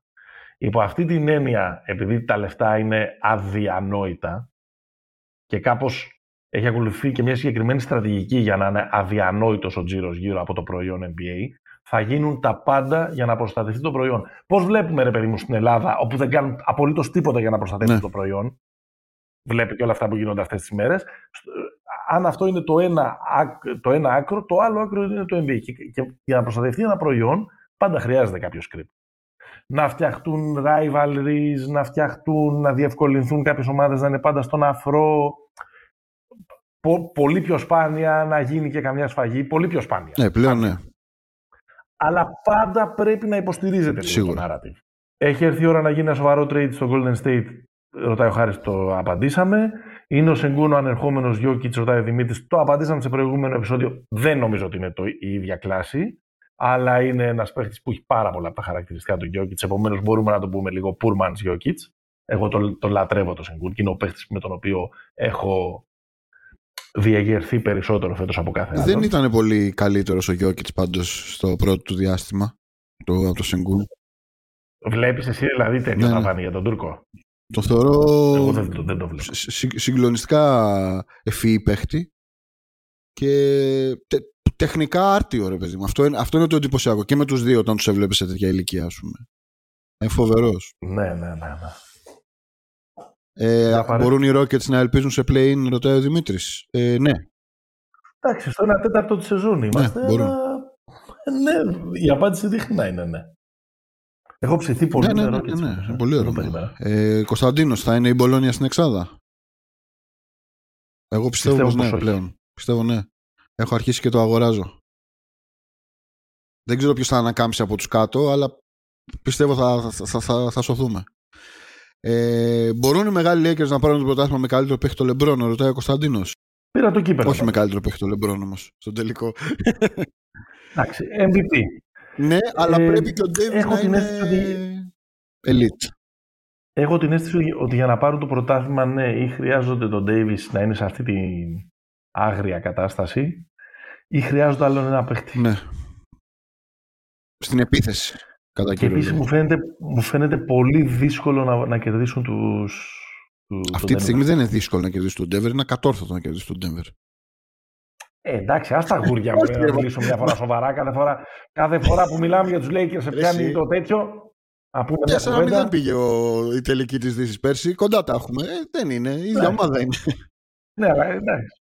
Κοντινά, κοντινά, στα κοντινά. Ε, Όλους τους υπόλοιπους βάζου μπορούν να τους κερδίσουν. ναι, ναι, ναι. Μπορούν. Είναι, είναι και πιο... κα- ε, πώς το λένε. Καπάτσες οι Lakers με τους υπόλοιπους. Ανδρέας, σε ένα υποθετικό είπα κόσμος ποιες θα ήταν οι δωδεκάδες. Με κάψε τώρα αυτό. Λοιπόν, Θες να πεις έχω στον κόσμο κάτι. να πω εγώ το, το είπα. Ο Ναι. Λούκα, ο SGA, ο Wiggins, Ναι. ο Γιάννης, Μμμ. ο Γιώκητς, ο Τζαμάλ Μάρι, ο Ρούντι, ο Γκομπέρ, ο Σιάκαμ, ο Πορζίνγκης, ο Γουέμπι και ο, ο Σαμπόνης. Αν θεωρούμε τον Embiid προφανώς, τον Embiid. Αν δεν τον θεωρούμε, ξέρω εγώ ποιο να σου βάλω τώρα μέσα. Τον Ταβάρες. το Σενγκούν. Ναι, το, Το το, Sengun. Σάσα. Το Σενγκούν. Ναι, το Σενγκούν. Τώρα, on the go, Σωστό. παιδιά, την κάνουμε αυτή, έτσι. Δηλαδή, άμα μας και φύγει τίποτα, τα λέτε. Λοιπόν, ε, ξεκινάμε. Στεφ, Λεμπρόν, Ντουράντ, Ντέιβις, Αντεμπάγιο, πέντε. Τέιτουμ, Μπούκερ, δεν έχω ψηλούς. Γενικώς το, το ξέρω αυτό. Ποιον έχω ξεχάσει; Έντουαρντς, 8. Οκ. Δεν θα πάρει, δεν θα πάρει το Butler. Butler, Θα γίνουμε, Σωστό, τώρα- σωστό, σωστό. θα γίνουμε, θα γίνουμε κώλος. Ε, Ναι. μ, Έχει γεννήσει γεννήσει βέβαια με με διάρκεια. διάρκεια. Επίσης ο Μπάτλερ δεν θα δίνει σημασία σε αυτό το παιχνίδι. Ναι. Ποιον, ε, ποιο- ποιον έχω ξεχάσει, ποιον έχω ξεχάσει. Καουάι, Δεν έχει ψηλού, χτύπησε και ο Μίτσελ Ρόμπινσον. θα μείνει Kawhi, αυτό με 10 Mobley. εβδομάδες έξω. Μόμπλεϊ και οπωσδήποτε. ναι. τι μου λείπει, Μη σου πω θα αναγκαστείς να πάρεις και όχι Τζάρετ Τζάρετ Άλεν. Allen, τον Τζάρεν Τζάκσον. Είμαι πάνω από τον Όχι, όχι, τον Τζάρετ Τζάρεν Άλεν. Τζάκσον θα πάρω. Έχω πάρει τον Αντιμπάγιο, ρε, εντάξει, καλά είμαι μέσα. Όχι, Miles τι Turner. Miles Turner, τον κάναμε, τον, τον κάναμε κουδούνια, ρε, πλάκα μας κάνεις, ρε. Δεν πήρα τον Χαλιμπέρτον, βέβαια, τώρα που το σκέφτομαι, αλλά ας κρατήσω τον Edwards γιατί έχουμε ηγετικές, έτσι, με την Team USA. Ήμασταν καλοί φέτος. Ναι, ναι, πήγε, και κα... πήγε Ναι. καλά και αυτό, ναι. Ε, γνώμη, γνώμη για πρώτους νταμπλούχους στην ιστορία με Alien βασιλιά. Βλέπει, λέει ο ε, Δημήτρης. είναι τέσσερις μήνες μπροστά. Έξι μήνες Α, οκ. μπροστά. Οκ.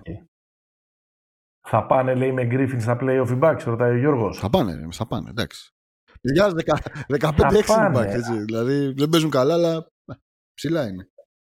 Ναι. Εντάξει, υπάρχει Ε, όμως και σίγουρα. πολλή φημολογία ότι το μουστάρει ο Γιάννης και τα λοιπά. Ενώ ο Γιάννης Ναι, τον επέβαλε. έτσι πάει. Και αυτό αρχίζει και γράφει όχι στα, στα Αυτά θετικά- είναι. στις θετικές Αυτά είναι τα αρχές πιο γύρω από τον σημαντικά, Γιάννη. όχι το τι λέει για το, τη Σαουδική Αραβία. δηλαδή στο τέλος της ημέρας αυτά παίζουν πιο πολύ και σπινάρουν. Ναι, Τα λεμπρονιλίκια θα λέγαμε. Έτσι. ναι. Ε, ποιοι θα είναι οι επόμενοι τρεις μεγάλοι superstars που θα ζητήσουν ανταλλαγή και γιατί; Δύσκολο είναι αυτό. Για πες. Έτσι όπως είναι τώρα η κατάσταση των ομάδων νομίζω απομακρύνει το σενάριο του Embiid όταν μιλάμε για, για superstars. Ναι. Υπάρχει γενικώς μια φημολογία για τον Donovan Ναι. Μίτσελ. Σίγουρα. Δηλαδή, όταν γράφουν αντίστοιχες λίστες στα site και τα λοιπά, βάζουν τρει-τέσσερι, ξέρω εγώ, πιο προφανείς. Ο Σιάκα, Δεν είναι superstar. που δεν το θεωρώ όμως και superstar, ναι. Και βάζουν και τον, ε, και τον Μίτσελ. Ε, που, αρχι... που βέβαια, αν γίνει αυτό και στο Cleveland και τόσο σύντομα, ξέρεις, αρχίζει και φτιάχνει και μια στάμπα λίγο προβληματική Ναι, ναι, για τον ισχύει, ίδιο, ισχύει. νομίζω. Ε, τώρα, να σου πω, τώρα με τον Durant ποτέ δεν ξέρεις. Δεν νομίζω. όχι. Ο Ζάιον είναι μια σε αυτή την τέτοια, αλλά δε- όχι στην κατηγορία να ζητήσουν ανταλλαγή.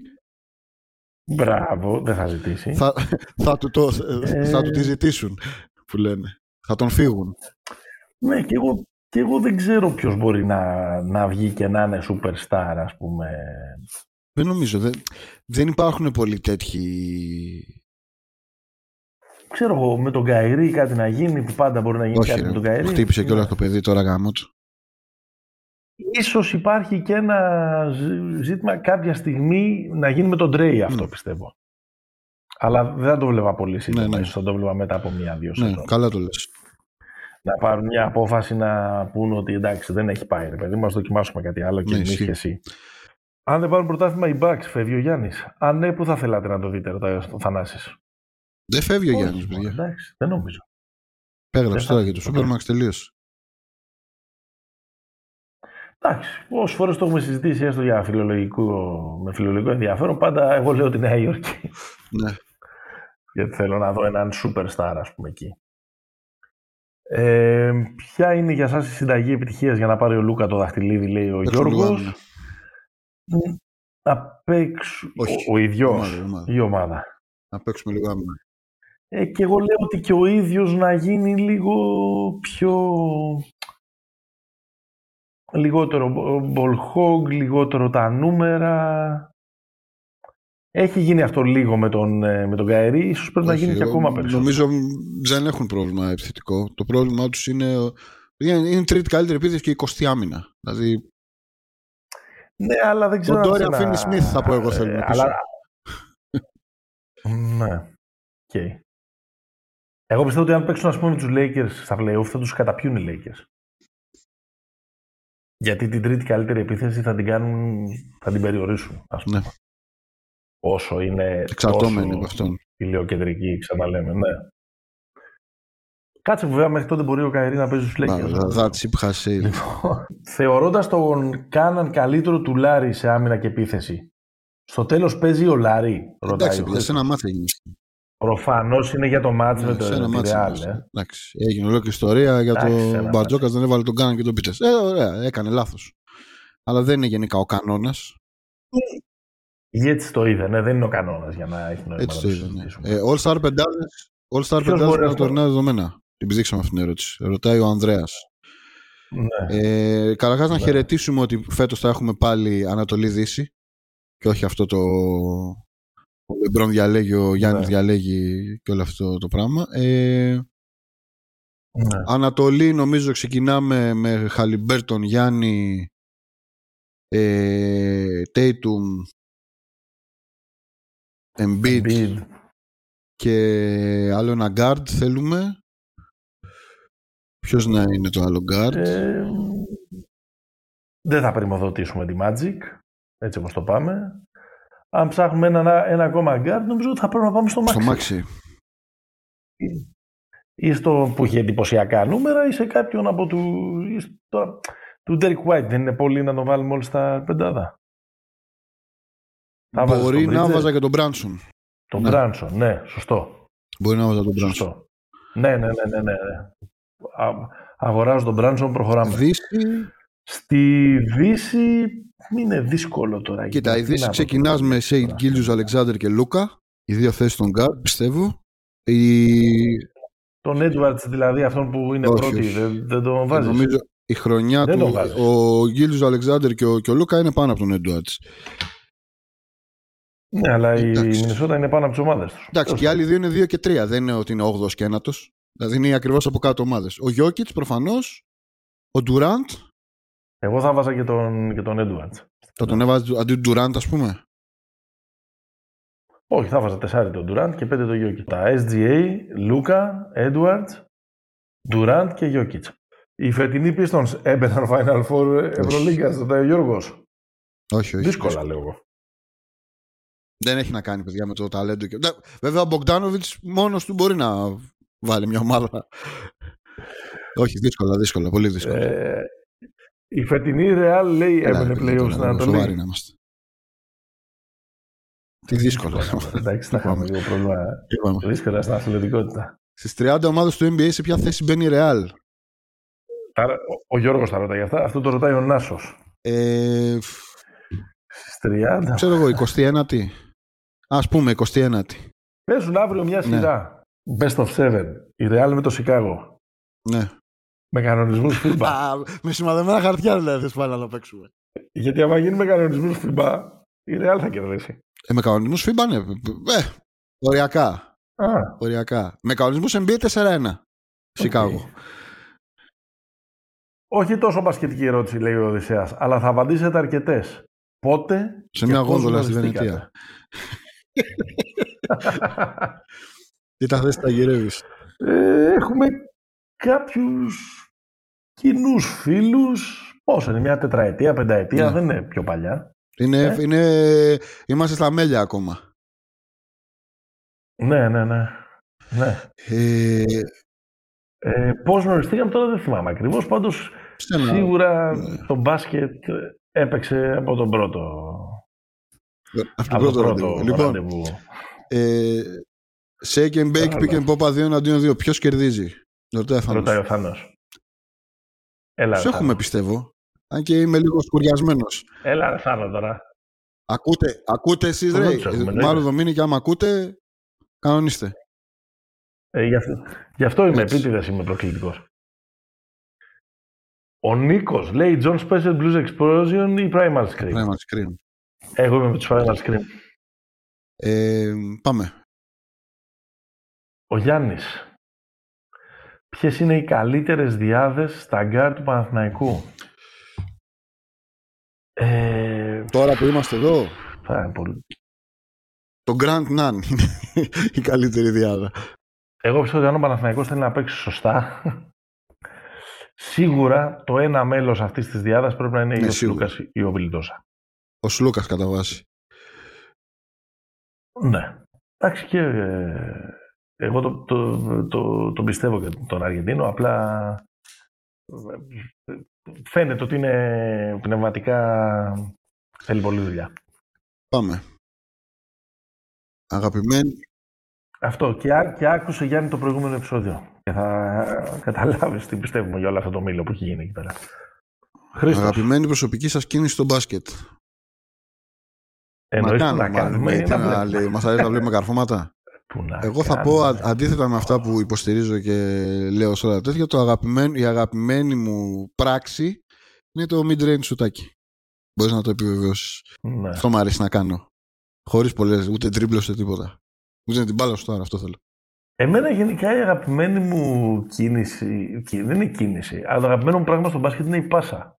Δεν το παίζω καλός χριστιανός. Ναι.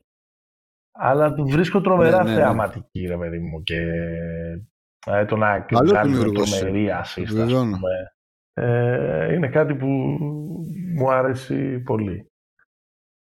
Ε, και επίσης μου αρέσει και, παρότι δεν είμαι post παίχτης, μου αρέσει το παιχνίδι με πλάτη. Εκεί πέρα να κάνουμε, τα, να κάνουμε εκεί προσποιήσεις, drops. Βαριόμουν αυτό, με βάζανε συνέχεια στο post και εγώ έβγαινα έξω και μετά έκανα γύρους. Ε, ναι, εντάξει, το, το εύκολο. Ναι. Ερώτηση εκτός κλίματος της παρέας, λέει ο Γιώργος. Επίκαιρη βέβαια. Υπάρχει λύση στην οπαδική βία; Όχι. Όχι, λέω. Καλά, προφανώς τα σημερινά Μασκαριλίκια. που έχουν ακουστεί είναι. Τέλος πάντων, είναι πολύ μεγάλη κουβέντα. Γιατί από την άλλη λέω, θα έλεγα. Ε, και τι έχετε να προτείνετε, κύριε. Ναι.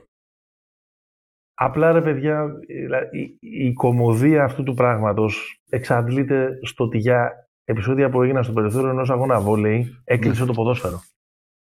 Για να καταλάβετε πόσο δεν θέλουμε να πούμε όλοι τα πράγματα με το όνομά τους και να τα γράψουμε κτλ. κτλ. Το πρόβλημα στην Ελλάδα είναι, κατά τη γνώμη του λέγω αυτό, είναι ότι οι ιδιοκτήτες των ομάδων μισούν τα σπορ. Συμφωνώ απόλυτα.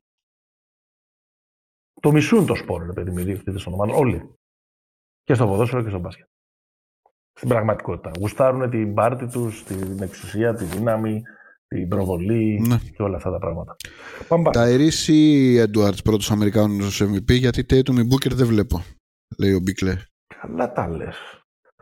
Αλλά πιστεύω πολύ το case του Tatum για φέτος. Για φέτος κιόλας. Ε, μόνο εντάξει, εκεί είναι. Δεύτερη είναι. Πρώτη στην Ανατολή, δεύτερη στο NBA τώρα. Ναι.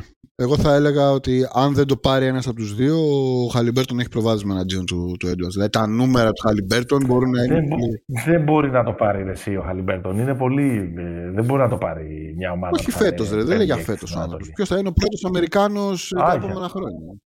Α, Όχι για φέτος. Ε, Είναι Willy, Willy, Willy Hernangomez. Ε, λέω ο Νίκος. Εγώ νόμιζα ότι είναι Willy. Εσύ λες Willy. Ε; Εγώ έλεγα Willy η ενημέρωση από το Χρήστο Καούρη είναι ότι είναι Μπίλι. Σωστά; Δεν είναι, δεν είναι του Κάουρι. Είναι αυτό που το απάντησε ο ίδιος στην, σε αυτό που τους κάνουν στην αρχή της Αυτό λέω ότι αυτή είναι η πληροφορία που μας μετέφερε ο Χρήστος. Ναι. Ε, αν η ΑΕΚ ήταν στο Eurocup με το φετινό Άρη θα ήταν το φαβορή. Στο Eurocup, να σου πω την αλήθεια, δεν έχω εικόνα για τις ομάδες. Στο BCL που είναι η ΑΕΚ, είναι από τις πέντε καλές ομάδες. Ε, ε Νίκο, ναι. Νίκο μου. Ε, μπασκετικές κάποιες από περασμένες δεκαετίες στο ευρωπαϊκό μπάσκετ. να πούμε δύο; Τι να πω, ναι. Ε, ε εγώ θα πω πρώτα από όλους το, τον Ντέγιαν Μποντιρόγκα και μετά θα έβαζα ένα παίχτη που πάντα έτσι τον, ε, το, το συμπαθούσα. Θα πάω μόνο με... Μ' άρεσε πάρα πολύ ο Φούτσκα. Σαν, ε, σα, σα, σαν προϊόν. Ωραία. Εξωτικό λίγο. Ωραίος. Εντάξει, τώρα εγώ δεν, τι να πω. Εντάξει, το, δεν θέλω να πω τον Ντέγιαν που τον είπες εσύ. Τον Τζόρτζεβιτς Τζανίλοβιτς προφανώς. Τρέλα. Ω μικρός, νομίζω ως μεγάλος δεν θα είχα τόση τρέλα. Ω μικρός τρελαινόμουν με το κάτω ναι, ναι, ναι, ναι, oh, το ξέχασα. Ε, Μεγαλώνοντας, έχω αναπτύξει μια πολύ μεγάλη ε, καψούρα, μεγαλύτερη από όσοι είχα όταν έπαιζε για τον Ναβάρο. Εντάξει, καλά είσαι. Ε, ναι, μπορεί, εντάξει. Τώρα, και, τώρα σε πιο ιδιαίτερα πράγματα, τι να σας πω, ρε παιδιά. Εμένα μου άρεσε πολύ ο Πέπε Σάντσεθ, ας πούμε. Ναι. θέλετε να πάμε σε, σε, καρα, σε Μου άρεσε πάρα πολύ ο Χένρι Βίλιαμς της ε, Μπενετών. Πάρα πολύ. Ε, ναι, εντάξει, Γνώμη για επόμενο draft, τι παίχτες να περιμένουμε, ρωτάει ο Αντρέας. Ε, είναι πολύ νωρίς ακόμα. Δεν έχω εικόνα. Ε, οι Ευρωπαίοι πάλι είναι τα, με έχουν τρελάνει τα στιγμιότυπα του, του πιτσιρικά του σέρβου του Playmaker. Το ναι, ο ναι, ναι. Στη Μέγκα είναι και αυτός. Για top 5 τον πάνε. Ο γιος του Ρισασέ είναι ναι. επίσης ε, για, για ψηλά. Για, για ψηλά. Ο Σάρ παίζει αυτά. Δηλαδή οι υπόλοιποι είναι... Είναι και ένα draft που δεν έχουμε. Δεν είναι όπως το περσινό. Ξέρουμε ποιος είναι ο νούμερο 1 και κοιτάμε τα υπόλοιπα. Πάλι ναι. εκεί στα, με τους Ευρωπαίους, με, όχι Ευρωπαίους, με τους διεθνείς ε, την ψάχνουν τη φάση. Ε, Ποιος θα κέρδισε mm-hmm. μονάκι μεταξύ σας ήταν ο τίτλος του προηγούμενου Mailbag; ναι, ρωτάει ο Παναγιώτης. Θα πω αυτό που είπα και πέρυσι. Δεν θα βάλει πόντο. Ε, γιατί είναι φαβορή Celtics ενώ δεν έχουν κάποιον να σταματήσει το Γιάννη; Ισχύει αυτό, ότι δεν έχουν κάποιον να σταματήσει το Γιάννη, αλλά καμία ομάδα δεν έχει κάποιον να σταματήσει το Γιάννη. Οπότε δεν είναι κριτήριο για το αν είσαι contender, ας πούμε, και, ναι. και καλή ομάδα είναι ένας συσχετισμό δύναμης με την ίδια. Ο τρόπος με τον οποίο αντιμετώπισαν το Γιάννη στο πρώτο, στην πρώτη του συνάντηση, ας πούμε, είναι λίγο ενδεικτικός. Οι Celtics δηλαδή έχουν τρόπους να το, να το διαχειριστούν αυτό το θέμα. Το μεγάλο πρόβλημα σε αυτό το matchup, έτσι όπως είναι τώρα οι ομάδες, είναι ότι αν οι Celtics, οι Bucks δεν, δεν τους βλέπουν. Δεν τους προλαβαίνουν τους Celtics στην άμυνα. Δηλαδή θα τους βάλουν οι Celtics 150 πόντους μέσω όρο, αν, αν τους βρούνε χωρίς να έχουν διορθώσει το αμυντικό τους πρόβλημα. Ε, Γιώργο, ποιος θα πάρει τον τίτλο στο NBA, ρωτάει ο Γιώργος, νομίζω ότι είναι άλλος Γιώργος. Έτσι όπως είμαστε τώρα, δεν νομίζω ότι μπορούμε να ξεφύγουμε από το. Εγώ λέω από το Denver Βοστόνη ως τα δύο επικράτεστερα.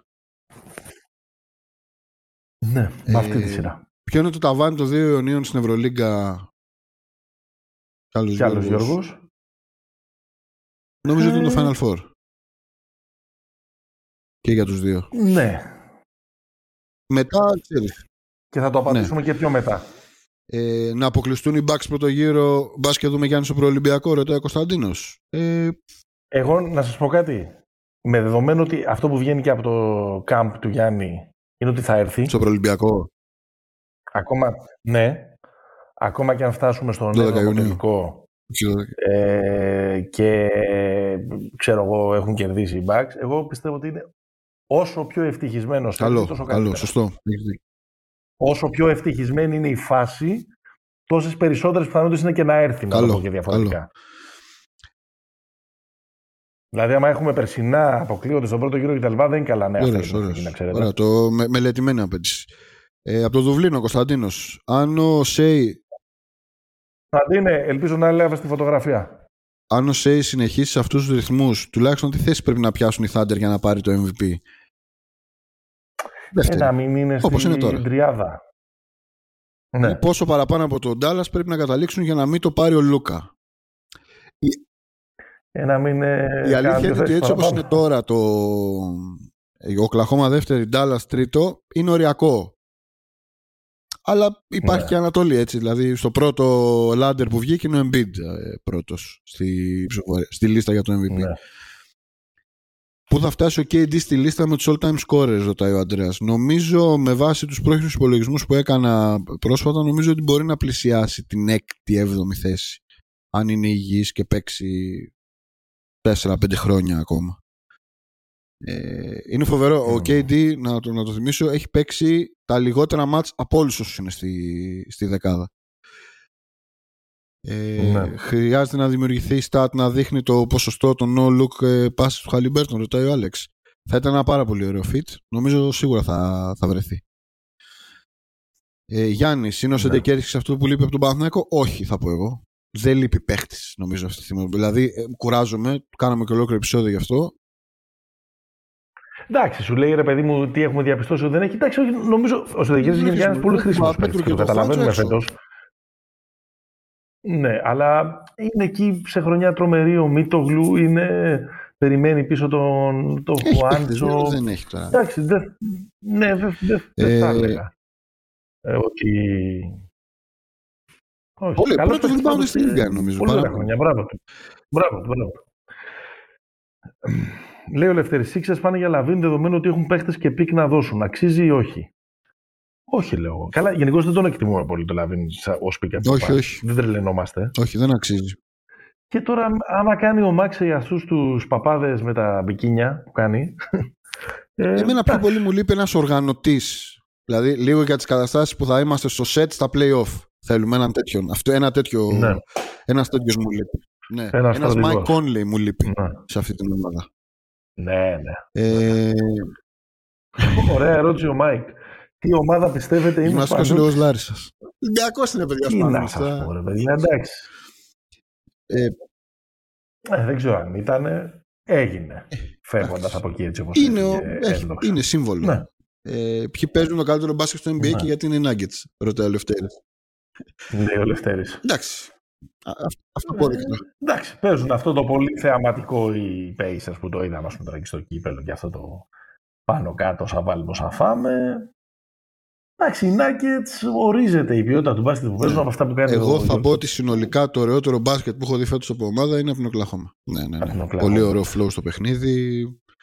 Παντού πάντα τρεις δημιουργοί μες στο παρκέ. Αυτό είναι πολύ, είναι πολύ ενδιαφέρον. Αυτό το positionless, αλλά positionless να ξέρουμε και μπάσκετ.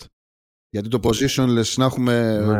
ξέρω, το Toronto, ας πούμε, αυτό το, η ιδέα δεν πολύ προχώρησε. Το να έχουμε ναι. να είναι positionless, να έχουμε τέσσερις παίκτες που να ξέρουν να επιτεθούν με τρίπλα, ας πούμε, να δημιουργήσουν, είναι πολύ ενδιαφέρον. Λοιπόν, πρέπει να πάμε σε speed. Πάμε, πάμε. Δεν θα, δεν θα, δεν θα προλάβουμε. Ε, το, είναι αποτυχία για τους Bucks η μη παρουσία στο τελικό κυπέλου, ρωτάει ο Γιώργος. Όχι. Όχι μωρέ, εντάξει, όχι μωρέ. Τι είδους παίχτης και ποιος θα ανέβαζε το επίπεδο του Bucks, ρωτάει ο Λευτέρης; Είπαμε. Ένας καλός περιφερειακό αμυντικό όπως ο Υπόθηκε στην αρχή. Ε, αν δεν πάρει δαχτυλίδι φέτος ο Ντουράν θα φύγει και για πού; Εγώ λέω όχι, δεν θα φύγει. Ποτέ δεν μπορεί να ξέρεις τον Ντουράν, λέω εγώ. Τι πιστεύετε πρέπει να γίνει με τον Γκάι, ρωτάει ο Κύριλο. Νομίζω ότι είναι asset και ο Παναθηναϊκός δεν πρέπει να το χάσει παρότι αυτή τη στιγμή μοιάζει να μην έχει ρόλο να μην παίζει, είναι αγχωμένος. Φάνηκε και χθες και με τον Μπάουκ και τα λοιπά. Έστελνε μόνο τούβλα. Αλλά νομίζω ότι έχει προοπτική αυτός ο παίκτης επειδή έχει αυτό το asset του, του shoot. Ε, μέχρι πότε θα αντέξει ο Γιάννης με τον Γκρίφιν, ρωτάει ο Πάνος. Ένα, ένα μήνα. Αλλά νομίζω ότι θα, θα, θα πάνε καλύτερα. Δεν νομίζω θα το πάει. Γιατί, γιατί οι Pistons με τόσο ωραίο ρόστερ και καλό προπονητή πάνε τόσο χάλια όπω ο Λευτέρης, το ναι. απάντησες πριν. Γιατί δεν έχουν, έχουν μόνο ψηλούς και δεν σουτάρουν. Ποια ελληνική ομάδα θα ξαναπάρει πρώτη Ευρωλίγκα, ρωτάει ο Πέτρος. Ρε Πέτρο, θα θέλεις να μυρίσουμε τα, τα, τα νύχια μας. Ε, αξιωματικά, αυτός που είναι πιο κοντά είναι ο Ολυμπιακός και βάσει της κατάταξης αυτή τη στιγμή, αλλά και βάσει των δύο προηγούμενων ναι. ετών. Αν θες τη γνώμη μου, φέτος δεν ναι. πάρει κανένας από τους Μπορεί ο Άρης λέει, να πάρει το κύπελο Ελλάδας; Και γιατί όχι, λέω, σε ένα μάτσο. Δύσκολο. Ποια ήταν η ελληνικής ομάδας στην Ευρωλίγκα σας σώκαρε πιο πολύ όλα αυτά τα χρόνια; Ε, εγώ δεν θα πω μία ή ένα μάτς, θα πω ότι με, σώκα, με είχε σοκ. Σοκ ήταν η σειρά το Ολυμπιακό 1. Το μετά το πρώτο μάτς που κέρδισε ο Ολυμπιακός, το 11 είναι αυτό, σωστά; Μετά το 89-41, Ναι. το πώς τι σειρά έκανε η Σιένα στο, στον Ολυμπιακό, το πώς γύρισε τελείως τούμπα και τον, ε, τον πέταξε εκτός Final Four. Αυτό μου έχει μείνει δηλαδή σαν σοκαριστικό Ναι. ας πούμε, αποτέλεσμα. Ναι, δεν έχω κάτι να, να, να συνεισφέρω. Δηλαδή και εγώ πρέπει να πάω τόσο πίσω. Δεν είναι ακριβώς η λέξη σοκ, Εντύπωση. αλλά είναι τρομερό πως, πως έχασε ο Παναθηναϊκός. Δίκαια βέβαια έχασε, που δεν είναι ένα σοκ. Εκείνη τη σειρά με την Φενέρ, τα δύο πρώτα μάτς στο ΟΑΚΑ. Δίκαια τα έχασε. Ποιο, με αλλά, Πασκουάλ. Ξέρεις, περίμενε, πε- Καλά, ναι, είχαν, περίμενες κάτι διαφορετικό. Η είχαν σειρά του εγκαζώσει Πούλμαν, και οι ναι. άλλοι. Αλλά οι άλλοι τώρα ήταν, είχαν εγκαζώσει οι άλλοι. Ναι. Ήταν το 3-6 δεν αυτό το μιλάμε. ζευγάρι, σωστά; Πλεονέκτημα Ναι. ένας Παναθηναϊκός. Πότε θα σταματήσει η βλακεία, λέει ο Γιάννης, με τους διαφορετικούς κανονισμούς στις Να μην και διοργανώσεις; Ναι. Δύσκολα δεν θα γίνει, γιατί δεν μπορεί να απαντήσει κανείς στο ποιοι να επικρατήσουν. Ε, αν η τελική δεν ήταν Παναθηναϊκός Ολυμπιακός, τότε ποιος ζευγάρι θα θέλατε, ρωτάει ο Άσονα. Ε, Αεκάρης. Ε, ρε, παιδιά, τώρα τι. Πάει κάρι είναι, αλλά Ναι, Παναθηναϊκός μας, εντάξει, Ολυμπιακός ας θα τον είναι, άνθρωπο να επομένως. ονειρεύεται. Δεν Καλό το NBA και η Ευρωλίγκα, αλλά η ΑΕΚΑΡΑ θα πάρει Champions League, ρωτάει, σε, σε ρωτάει ο Δημήτρης. Ε, έχουμε πολλές πιθανότητες. Το πιστεύω. Ρωτάει ο Χρήστος, μήπω ο Αταμάν είναι τελικά κακός coach. Πόσο καλύτερος θα ήταν ο Παναθηναϊκός με Σάρα; Αρχίσατε, Μην ρε. αρχίζετε, ρε, εσείς. Δεν είναι κακός coach ο Αταμάν. Τώρα μην τρελαθούμε. Α τον κρίνουμε στο τέλος της χρονιάς, θα έλεγα. Δηλαδή, ακόμα είναι πολύ μικρό το χρονικό διάστημα και είναι τελείως υποθετικό ότι θα έκανε ο Παναθηναϊκός με τον Σάρας. Αν μας ακούτε κάθε εβδομάδα, ξέρετε ότι εγώ έχω πολύ καλύτερη γνώμη για τον προπονητή Σάρας από ότι έχει επικρατήσει να έχουν οι Έλληνες Εγώ είμαι στους Έλληνες. ε, μπασκε- μπασκετόφιλοι τα τελευταία χρόνια, αλλά... Ναι. Κοίτα, κατά τα σγραφάς κάποια Ναι, στιγμή ναι, ο Σάρας ναι, θα κάνει ναι, στον ισχύει. πάγκο του Παναθηναϊκού. Γνώμη για Πολ Τζόρτζ, λέει Τι ο του το Λεωνίδας. είπαμε Εντάξει, πριν. την έχουμε πει αρκετές φορές. Εγώ τον ε, σέβομαι πάρα πολύ τον Πολ Τζόρτζ. Και εγώ το σέβομαι παιχτάρα καλός, λίγο λιγόψυχος. Μιας και τον αναφέρατε πρόσφατα, λέει ο Ραφαήλ, υπάρχει και ο συμπαθητικός παίκτης από τον CJ McCollum. Τύπος είναι όσο καλός χρειάζεται για να μην τον αντιπαθεί κανείς, νομίζω, και άλλο τόσο ώστε να το θέσει στην ομάδα σου. Υπάρχουν σήμερα τρεις πιο συμπαθείς από τον εν λόγω κύριο. Καλά τα Εντάξει, λες. καλά τα Εγώ λες. θα έλεγα ότι έναν που τον έχω πολύ στην καρδιά μου, τον είπα και πριν, είναι ο Mike Conley. Δηλαδή είναι σεβάσμιο, σωστός. Ναι, ωραίος. Ναι, ναι, Elder ναι, μ' αρέσει πάρα statesman. πολύ. Και εντάξει, ξέρεις, φέτος μας κερδίζει λίγο την... ο Χάλιμπερτ. Ναι, ναι, ναι. Που είναι και... Έχει μια οικουμενική αποδοχή έτσι, με αυτά που κάνει. Αλλά και είναι και ωραίος τύπος, νομίζω. SOS ερώτηση για Ολυμπιακό Χρήσαντο. Εγώ βλέπω ότι για 37 λεπτά τα πάει καλά και στα τελευταία τρία πίνει η θάλασσα. Είναι φανερό, δεν έχουμε closer. Πιστεύετε ότι θα λυθεί αυτό ή θα μας τυχεί στο τέλος της χρονιάς η επιλογή του Μπαρτζόκα να μην πάρει τέτοιο παίχτη. Επίσης, πιστεύετε ότι μπορεί να λυθεί εκ των έσω. Και αυτό και αν ναι, με Θα ποιον. τον Κάναν. Είναι η απάντησή μου. Οκ. Αυτό συζητάμε από την αρχή της χρονιάς. Ότι ποιος θα πάρει το volume των αποφάσεων του Σλούκα και με τέτοιο εντυπωσιακό ποσοστό ευστοχίας που το έπαιρνε ο Σλούκα στα προηγούμενα χρόνια. Μέχρι στιγμής φαίνεται ότι εκεί υπάρχει ε, μια Ναι. δυστοκία. Και ο Παναθηναϊκός έχει πρόβλημα στο closing των παιχνιδιών και ας έχει τον Σλούκα επίσης. Ναι, τα λέγαμε στο προηγούμενο. Γιώργος, ε, αρρώστιες, King of the Kings, σας μιλάει ο επιβαθασμένος ακροατής σας, ο πρόεδρος τους συνδέσμου φιλάθλου Pick and Poca και, μεγαλ... Pick and Popa και μεγαλύτερος Έλληνας φαν των Spurs και Real Madrid. Θέλω ένα σχόλιο για το τρένο του Πριτανιτσιούς και ένα σχόλιο για τα χάλια μας. Ε, στο NBA, εντάξει, τη Real τα έχουμε πει. Για τους Spurs δεν φέρνει ο Βίκτορα στην άνοιξη. Είναι λίγο σκορμοχώρη η ομάδα, δεν παίζει άμυνα καθόλου. Ε, και μου φαίνεται ότι και ο Γκρέγκ, ε, ο Fox είναι έτσι σε μια έτσι πιο Χαλαρή κατάσταση. ε, ας πούμε Ναι, χαλαρή ναι, ναι. κατάσταση. Επίσης βλέπω στο χρόνο θα υπάρξουν πολλές αλλαγές στα ρόστερ των ομάδων στην Ευρωλίγα. Βλέπω τα Βάρες να φεύγει για Παναθηναϊκό και να έρχεται και ο Βίλι μαζί με τον Μπο Κρούζ στη Ρεάλ. Όπως και να έχει δεν έχουμε αντίπαλο. Πάμε για το back to back. Δεν βλέπω αντίπαλο να μας βάλει να στυπηθεί σε νοκάουτ μάτς φέτος μέχρι στιγμής. Ε, εντάξει, ένα νοκάουτ όλα γίνονται. Έχουμε δει την Τζεσικά του Ιβκο που θα Μμμ, χάνει το μμμ. 2005. Να θυμίσω. Πώς γίνεται παίχτες που στη Real είναι superstar σε άλλες ομάδες να μην είναι πρώτα βιολιά; Ποιο λέμε τώρα, το Χεζόνια ή Το τον Μούσα. Καμπάτσο, ποιον εννοούμε, ρε παιδιά; Το Μούσα. Πού δεν ήταν ο Μούσα. Ξέρω, στο Brooklyn. Ναι. Στην Εφές. Α, στην το Εφές πρόβλημα δεν είναι ότι η είχε Real πάρει έχει το Μούσα. μαζέψει. Εντάξει, ναι, δεν είχε πολύ. Εντάξει, ήταν πιο άγουρη Ναι, όμως ναι, τότε, ναι. ρε παιδιά. Ισχύει. Πρόβλεψη για Final Four όπως πέρσι λέει, τι σύνθεση θα πει κάποιος. Ολυμπιακός. Δηλαδή, Ολυμπιακός Μονακό, Μπάρτσα και Ρεάλ. Θα μπορούσε. Ναι. Θα μπορούσε. Θα, μπορούσε. Θα δούμε, θα δούμε. Είναι πολύ νωρίς, Ναι, ναι, ναι. Τζόρτζ. Ε, θα, θα μπορούσε να είναι αυτό. Ξέρω εγώ. Και την Παρτίζαν. Δεν Παρτίζαν. ξέρω, ξαναπήρε μπρος. Το νου σας. Και τη Φενέρ που έχω δει ότι μπορεί να είναι δύσκολη ομάδα σε, όπως ήταν και πέρσι για τον Ολυμπιακό. Ε, κάνουν τραγικό δεύτερο γύρο οι Ντάλλα λέει και κάνουν τρίτο Ντόνσιτ με δύο τρολίλου ρολίστες δικούς μας και προλαβαίνουμε το play-in. Να Δεν πάρει υπάρχει τον αυτό, Ντόνσιτ. δρόμο. Δεν υπάρχει αυτό. Δεν υπάρχει αυτό στη Super League. Ο πάνω κάτω, Ή- ή ρωτάει, πάνω βλέπω κάτω, τώρα ή- Ολυμπιακό, ή πάνω κάτω. Μπάγκερ και ο προπο... ή πάνω κάτω, συγγνώμη. Και ο παρουσιαστής μόλις είπε ότι ο Ολυμπιακός πάσχει από βολίτιδα. Πείτε τέτοιες αγαπημένες πατσαβούρε. Τέτοιες- Τέτοιους όρους. Εγώ τρελαίνομαι όταν γίνεται το παιχνίδι ισοπαλία 64-64, ας πούμε 4 λεπτά και 10 δευτερόλεπτα πριν το τέλος και λένε το παιχνίδι Ναι, αρχίζει ναι, από την ναι, αρχή.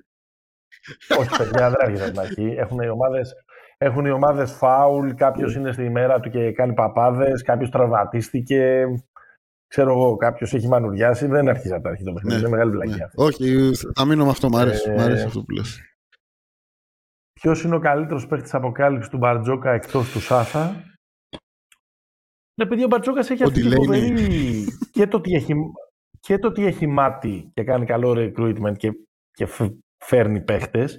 Και ότι μπορεί να τους ταιριάζει στο puzzle της ομάδας. Αλλά εγώ αυτό που βλέπω ότι είναι, καταπληκτικό, είναι φοβερό στον Μπαρτζόκα είναι που τους ανεβάζει επίπεδο από Μμ. χρονιά σε χρονιά. Δείτε, ας πούμε, φέτος τον Πίτερ, ας πούμε. Ή τον Κάναν από το δεύτερο μισό της Τον Μακίσικ. χρονιάς και πέρυσι. Ή τον, Γο- ή τον Μακίση και τον Ναι, ναι, Γόκα. ναι, ναι. Γιώργος, μήπως ο Ιτούδης τα τελευταία χρόνια με Φενέρ και Εθνική λίγο σαν να απομυθοποιήθηκε προπονητικά; Θέλω να πω ότι Τζεσεκά ήταν αρκετά προστατευμένος λόγω περιβάλλοντος και χρημάτων ομάδας. Εκτός του ότι δεν έχω δει κάτι που με εντυπωσίασε μπασχετικά, μου φαίνεται παράξενη η διαχείρισή τους προς τους παίχτες. Ντόρσεϊ, Καλάθης, Λούκας κτλ. Συνεχίστε να μας κάνετε καλή παρέα. Ε, εντάξει. Δεν νομίζω ότι έχει απομυθοποιηθεί στην, ε, στην Τζεσεκά. Στις λεπτομέρειες έχασε και πέρυσι την, την πρόκληση στο Final Four που θα ήταν και επιτυχία. Νομίζω ότι το ότι δεν πήγε καλά ο Ιτούδης με την εθνική περισσότερο πρόβλημα της εθνικής παρά του Ιτούδη. Συμφωνώ απόλυτα. Για μένα. Χωρίς να λέω ότι έχει κάνει σπουδαία τουρνουά και ο ίδιος προπονητικά. Ειδικά πέρυσι στο Ευρωμπάσκετ νομίζω ότι έπρεπε να το έχει δει λίγο Ναι. αλλιώς. Και παρασύρθηκε λίγο την παρουσία του Γιάννη. Συμφωνώ. Πώς το καλό κα- η συνέχισε. Virtus κάνει πλάκα στην Ευρώπη και είναι σταθερά τρίτη. Παίζει σύγχρονο μπάσκετμπολ επιτέλους, έχω να πω εγώ. Περιμένουμε όλοι να χάσει και δεν χάνει. Και μεγάλο εγγέλια playmaker. Περιμένουμε όλοι να χάσει και δεν χάνει, λέει ο Απόστολος. Περιμένετε. Απόστολε, δεν θα χάσουμε. Ε, Κι άλλος Γιώργος, έχουμε και λέμε το γεγονός ότι η χρονιά στην Ευρωλίγα είναι τόσο ανταγωνιστική. Μήπως μας οδηγεί ότι η τελική τον Ιούνιο στην Α1 να καθορίσουν αν η χρονιά των κόκκινων τον πράσινο θεωρηθεί επιτυχημένη ή αποτυχημένη. Και αν ναι, τότε ποιος συμφέρει αυτό κατά την Σωστό άποψή σας. ερώτημα. Παιδιά, πάντα. Αυτός που κερδίζει του τελικούς πάει, καλό, καλό, πάει καλές διακοπές. Ναι. Το έχει πει ο Αλβέρτης αυτό, το έχει πει ο Καλατζή, ο Ιωαννίδη. Ό,τι και να έχει γίνει στην Ευρωλίγα, αυτός που θα κερδίσει τους τελικούς Α1 θα πάει ήσυχος διακοπές. Χωρίς να σημαίνει ότι αυτό είναι το, το αποκλειστικό κριτήριο. Ποιος συμφέρει αυτό κατά την άποψή σας, αυτό που δεν έχει πάει καλά στην Ευρωλίγα.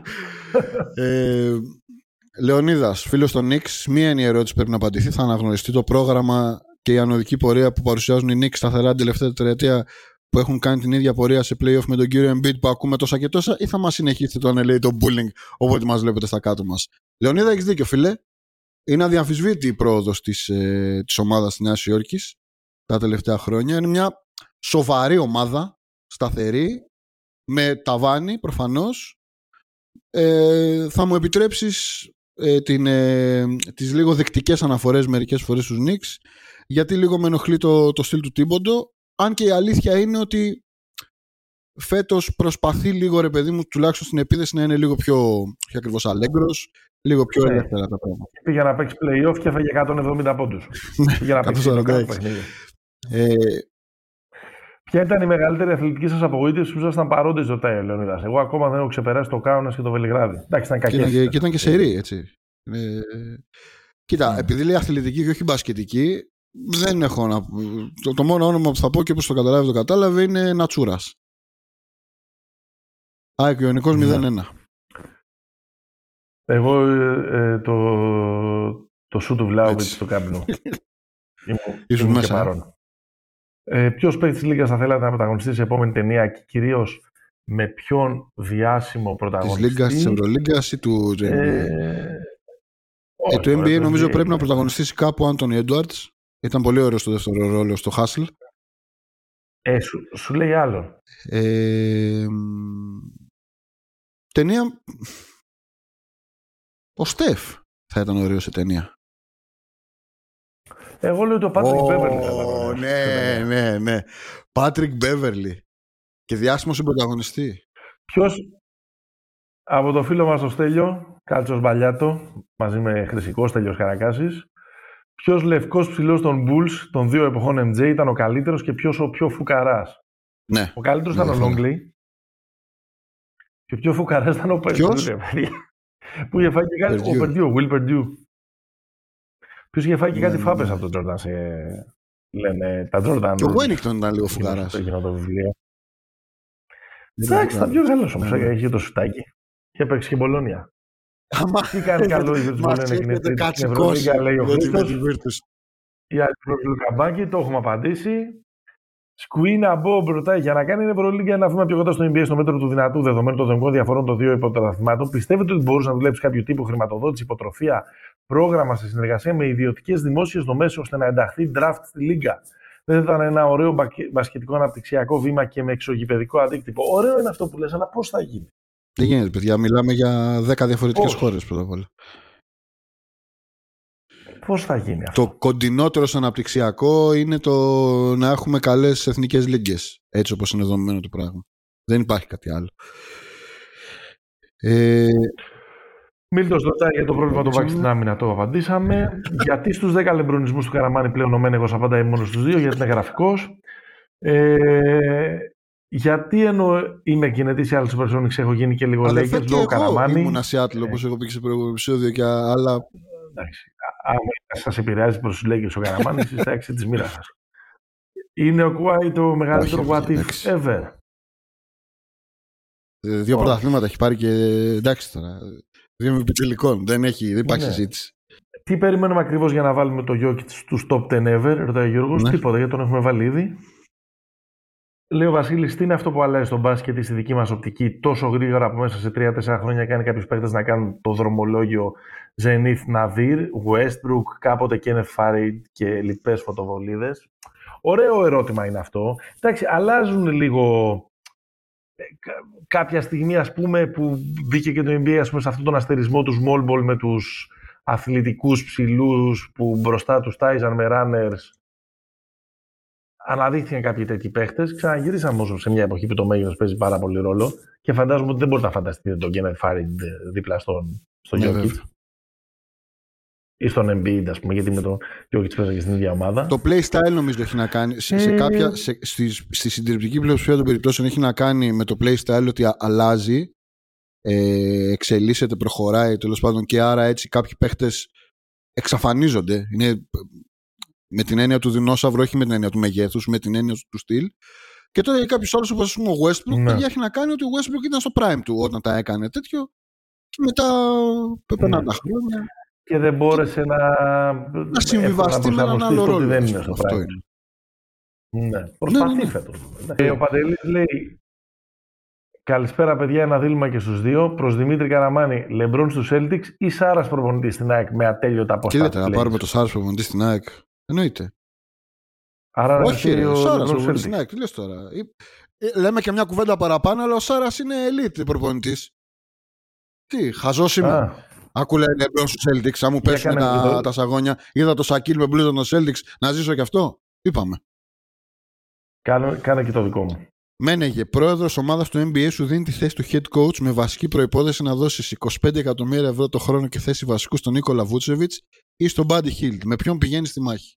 Συνεχίστε την καλή δουλειά, ρωτάει ο Παντελής. Ναι. Πάω με τον Buddy Hill. Γιατί δεν ανέχομαι η ομάδα μου να έχει πεντάρει τον Νίκολα Βούτσεβιτ. Δεν μπορούσα να με πιάνε. Θα έπρεπε να πάθαινα ναι. πολλαπλό αμόκ. Ναι. Κωνσταντίνος, καλησπέρα. Πήγε Πόπ. Έχω μια βασική ερώτηση και μια μπόνου. Θεωρείτε τις πορείες του Ολυμπιακού και του Golden State δύο από τις πιο απρόσμενες πορείες στην φετινή σεζόν; Απρόσμενη πορεία εννοώντας ότι όλοι περίμεναν κάτι πολύ καλύτερο και σταθερό, διεκδικώντας τις πρώτες θέσεις. Αν ναι, τι θα πρέπει να αλλάξει άμεσα. δεν θεωρώ τόσο απρόσμενη του Ολυμπιακού. Πιστεύω ότι εκεί τον παίρνει τον Ολυμπιακό. Στα λεφτά ναι. του είναι μέχρι τώρα. Η... Εντάξει, είναι στο 7-6 αυτή τη στιγμή, αλλά έχει καλό πρόγραμμα, δηλαδή μπορεί να είναι πιο πάνω σε λίγες αγωνιστικές. Και τα μάτς που έχει χάσει είναι κλειστά μάτς. Δηλαδή ε, δεν είναι κάτι. Ναι. Και από τις ομάδες που είναι από πάνω από αυτές τι βαθμολογίε. Τέλος πάντων, ναι, το Golden State είναι το περίμενα καλύτερο. Όχι ίσως φοβερά ναι. καλύτερο, αλλά καλύτερο. Τι πρέπει να αλλάξει άμεσα. Στο Golden State δεν έχουμε ζητήσει πολύ καθόλου διάρκεια αυτού του μαραθωνίου επεισοδίου για trades. Στον Ολυμπιακό υπάρχει μια πίστη στο σχέδιο. Θα δούμε που θα φτάσει. Μήπως θα πρέπει ο SGA να λογίσει τους βασικούς διεκδικητή του MVP title. Δεν το λέμε εμείς. Ο Ηλίας, ο γνωστός και μη εξαιρεταίος, ο παδό του Denver. Ποιος μπορεί λέει, να κοντράρει την Denver ε, στη...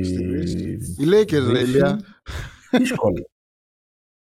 δύσκολα. Ναι, ναι, ναι, πολύ δύσκολα. Ε, η αλήθεια είναι κάποιος. Ίσως η Timberwolves, όπως λέει και ο ίδιος, επειδή το roster λέει της Μινεσότα έχει στηθεί πάνω, πάνω μας για τα playoff, Κόνελ, πρώην GM μας, σε βλέπω. Καλά τα λες. Και παρά το 4-1 και πέρυσι του πρώτου γύρου, η, η Μινεσότα είναι μια ομάδα που τους κοντράρει του, τον Denver. Ναι, ναι, ναι. κέρδισε και φέτος. Ναι. Βέβαια, η αλήθεια είναι ότι δύσκολα πώς να ποντάρεις στη Μινεσότα σε ένα τέτοιο ζευγάρι playoff. Η πορεία της Real από πέρυσι έχει να μας πει ότι ο Ηλίας ότι ο, ο Τσούς είναι underrated, ο Λάς overrated ή τίποτα από τα δύο ρωτάει ο Κωνσταντίνος. Ε, ο Τσούς είναι underrated εν τέλει.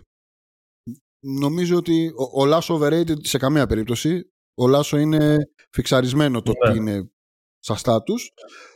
Ότι ναι. ο Τσούς είναι underrated νομίζω το αποδεικνύει διαρκώς. Δηλαδή και από το ναι. ξεκίνημα ναι. κιόλας τη περσινή σεζόν που λέγαμε μήπως αρχίσουν τα άλλα στο γύρνα και τέτοια. Ναι, ναι, ναι. ναι. Όχι, όχι, όχι. Καθόλου. Ναι. Τους έχει μαντρωμένους κιόλας. Δεν έχω ερώτηση, απλά μια φοβία λέει ο Πέτρος. Ελπίζω αγαπημένος Πόπ να μην παθαίνει με σύνα. Σε ναι, ρε, φίλε, πάρα να πω κάτι. Δηλαδή, έλεος με το Σουχάν. Ο Γιάννης ρω, ρωτάει αυτό που έχουν ρωτήσει κι άλλοι για τους Grizzlies και playoff με την επιστροφή με Ράντα. Μπορεί να playoff είναι πολύ μακριά. Έχουν μείνει πολύ πίσω. Γιώργος, σε πιθανή νέα πρόκληση του Ολυμπιακού στο Final Four, το σοκ του Κάουνας θα είναι στο μυαλό αθλητών, staff και κόσμου ή απομόνωση πρόκληση; Με όλη τη Λουκιάδα, Βεζικοβιά του καλοκαιριού. Λέτε ότι θα απελευθερώσει την ομάδα που δεν θα έχει το πρέπει σε σχέση με πέρυσι; Όχι μόνο, εντάξει. Δεν υπάρχει αυτό. σω μπορεί να υπάρχει λίγο στο μυαλό του coach, ξέρεις ότι την έχουμε πάθει μια-δυο φορές, αλλά δεν νομίζω. Σα ίσα που θα είναι και ένα σοβαρό κατόρθωμα του Ολυμπιακού φέτος να περάσει στο playoff. Να περάσει στα, στο, στο Final Four εννοώ. Ε, έλα, φτάνουμε σιγά σιγά και στο τέλος. Ε, λοιπόν, κέρδισαν οι Pacers στο γνωστό trade, λέει ο Νίκος. Ε, αυτή ναι, τη στιγμή ναι, προς τα εκεί ναι. πάει. Αυτή τη στιγμή όμως. Εγώ νομίζω ότι είναι το trade στην ιστορία Χαλιμπέρτο Σαμπόνης που έχουν κερδίσει και οι δύο. Αλλά, ε, αλλά βλέπεις την τάση. Ποια, αλλά βλέπεις την τάση να πάει... Ε, ρε παιδί μου, εντάξει, και ο άλλος στο Σακραμέντο έχει 3-1 από τους Μεσόρο. Ναι. Ο Φόξ. Εντάξει, δηλαδή, εσύ είναι στην επιλογή ανάμεσα σε Fox Χαλιμπέρτον, γιατί το trade είναι με το, με το Σαμπόνις. Ναι, γιατί και ο Σαμπόνις έπαιξε καλύτερα. Τους έκανε καλύτερη ομάδα.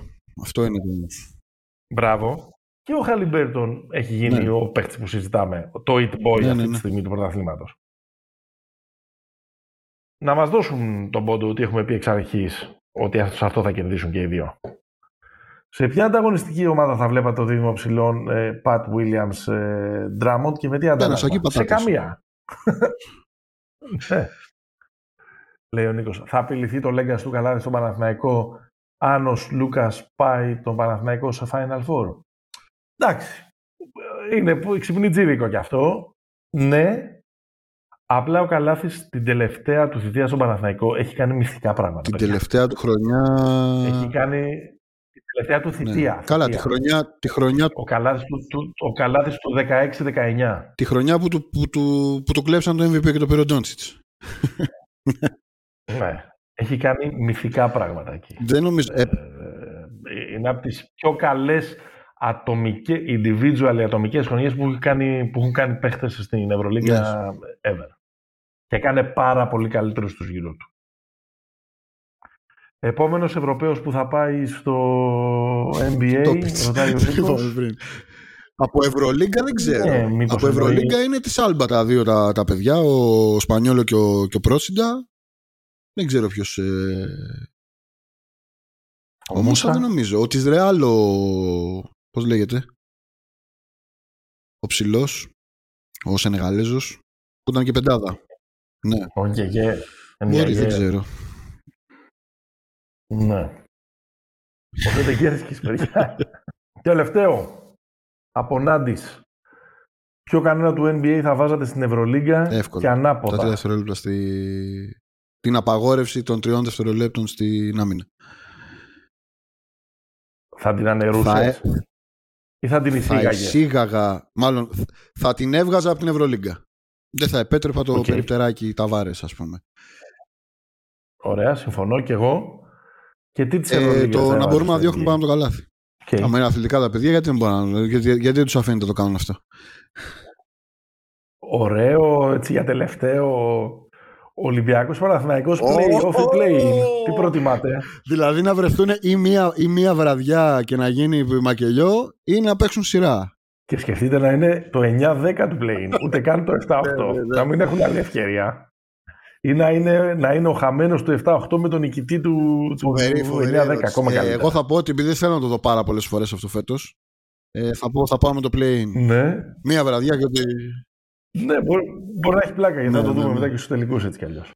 Πω, πω, πω, δεν έχω. Είναι το μεγαλύτερο. Ξεπεράσαμε Άρα τον έχουμε Παπανδρέου. ξεπεράσει τον Δυόμιση Ben Hur. ώρες, παιδιά.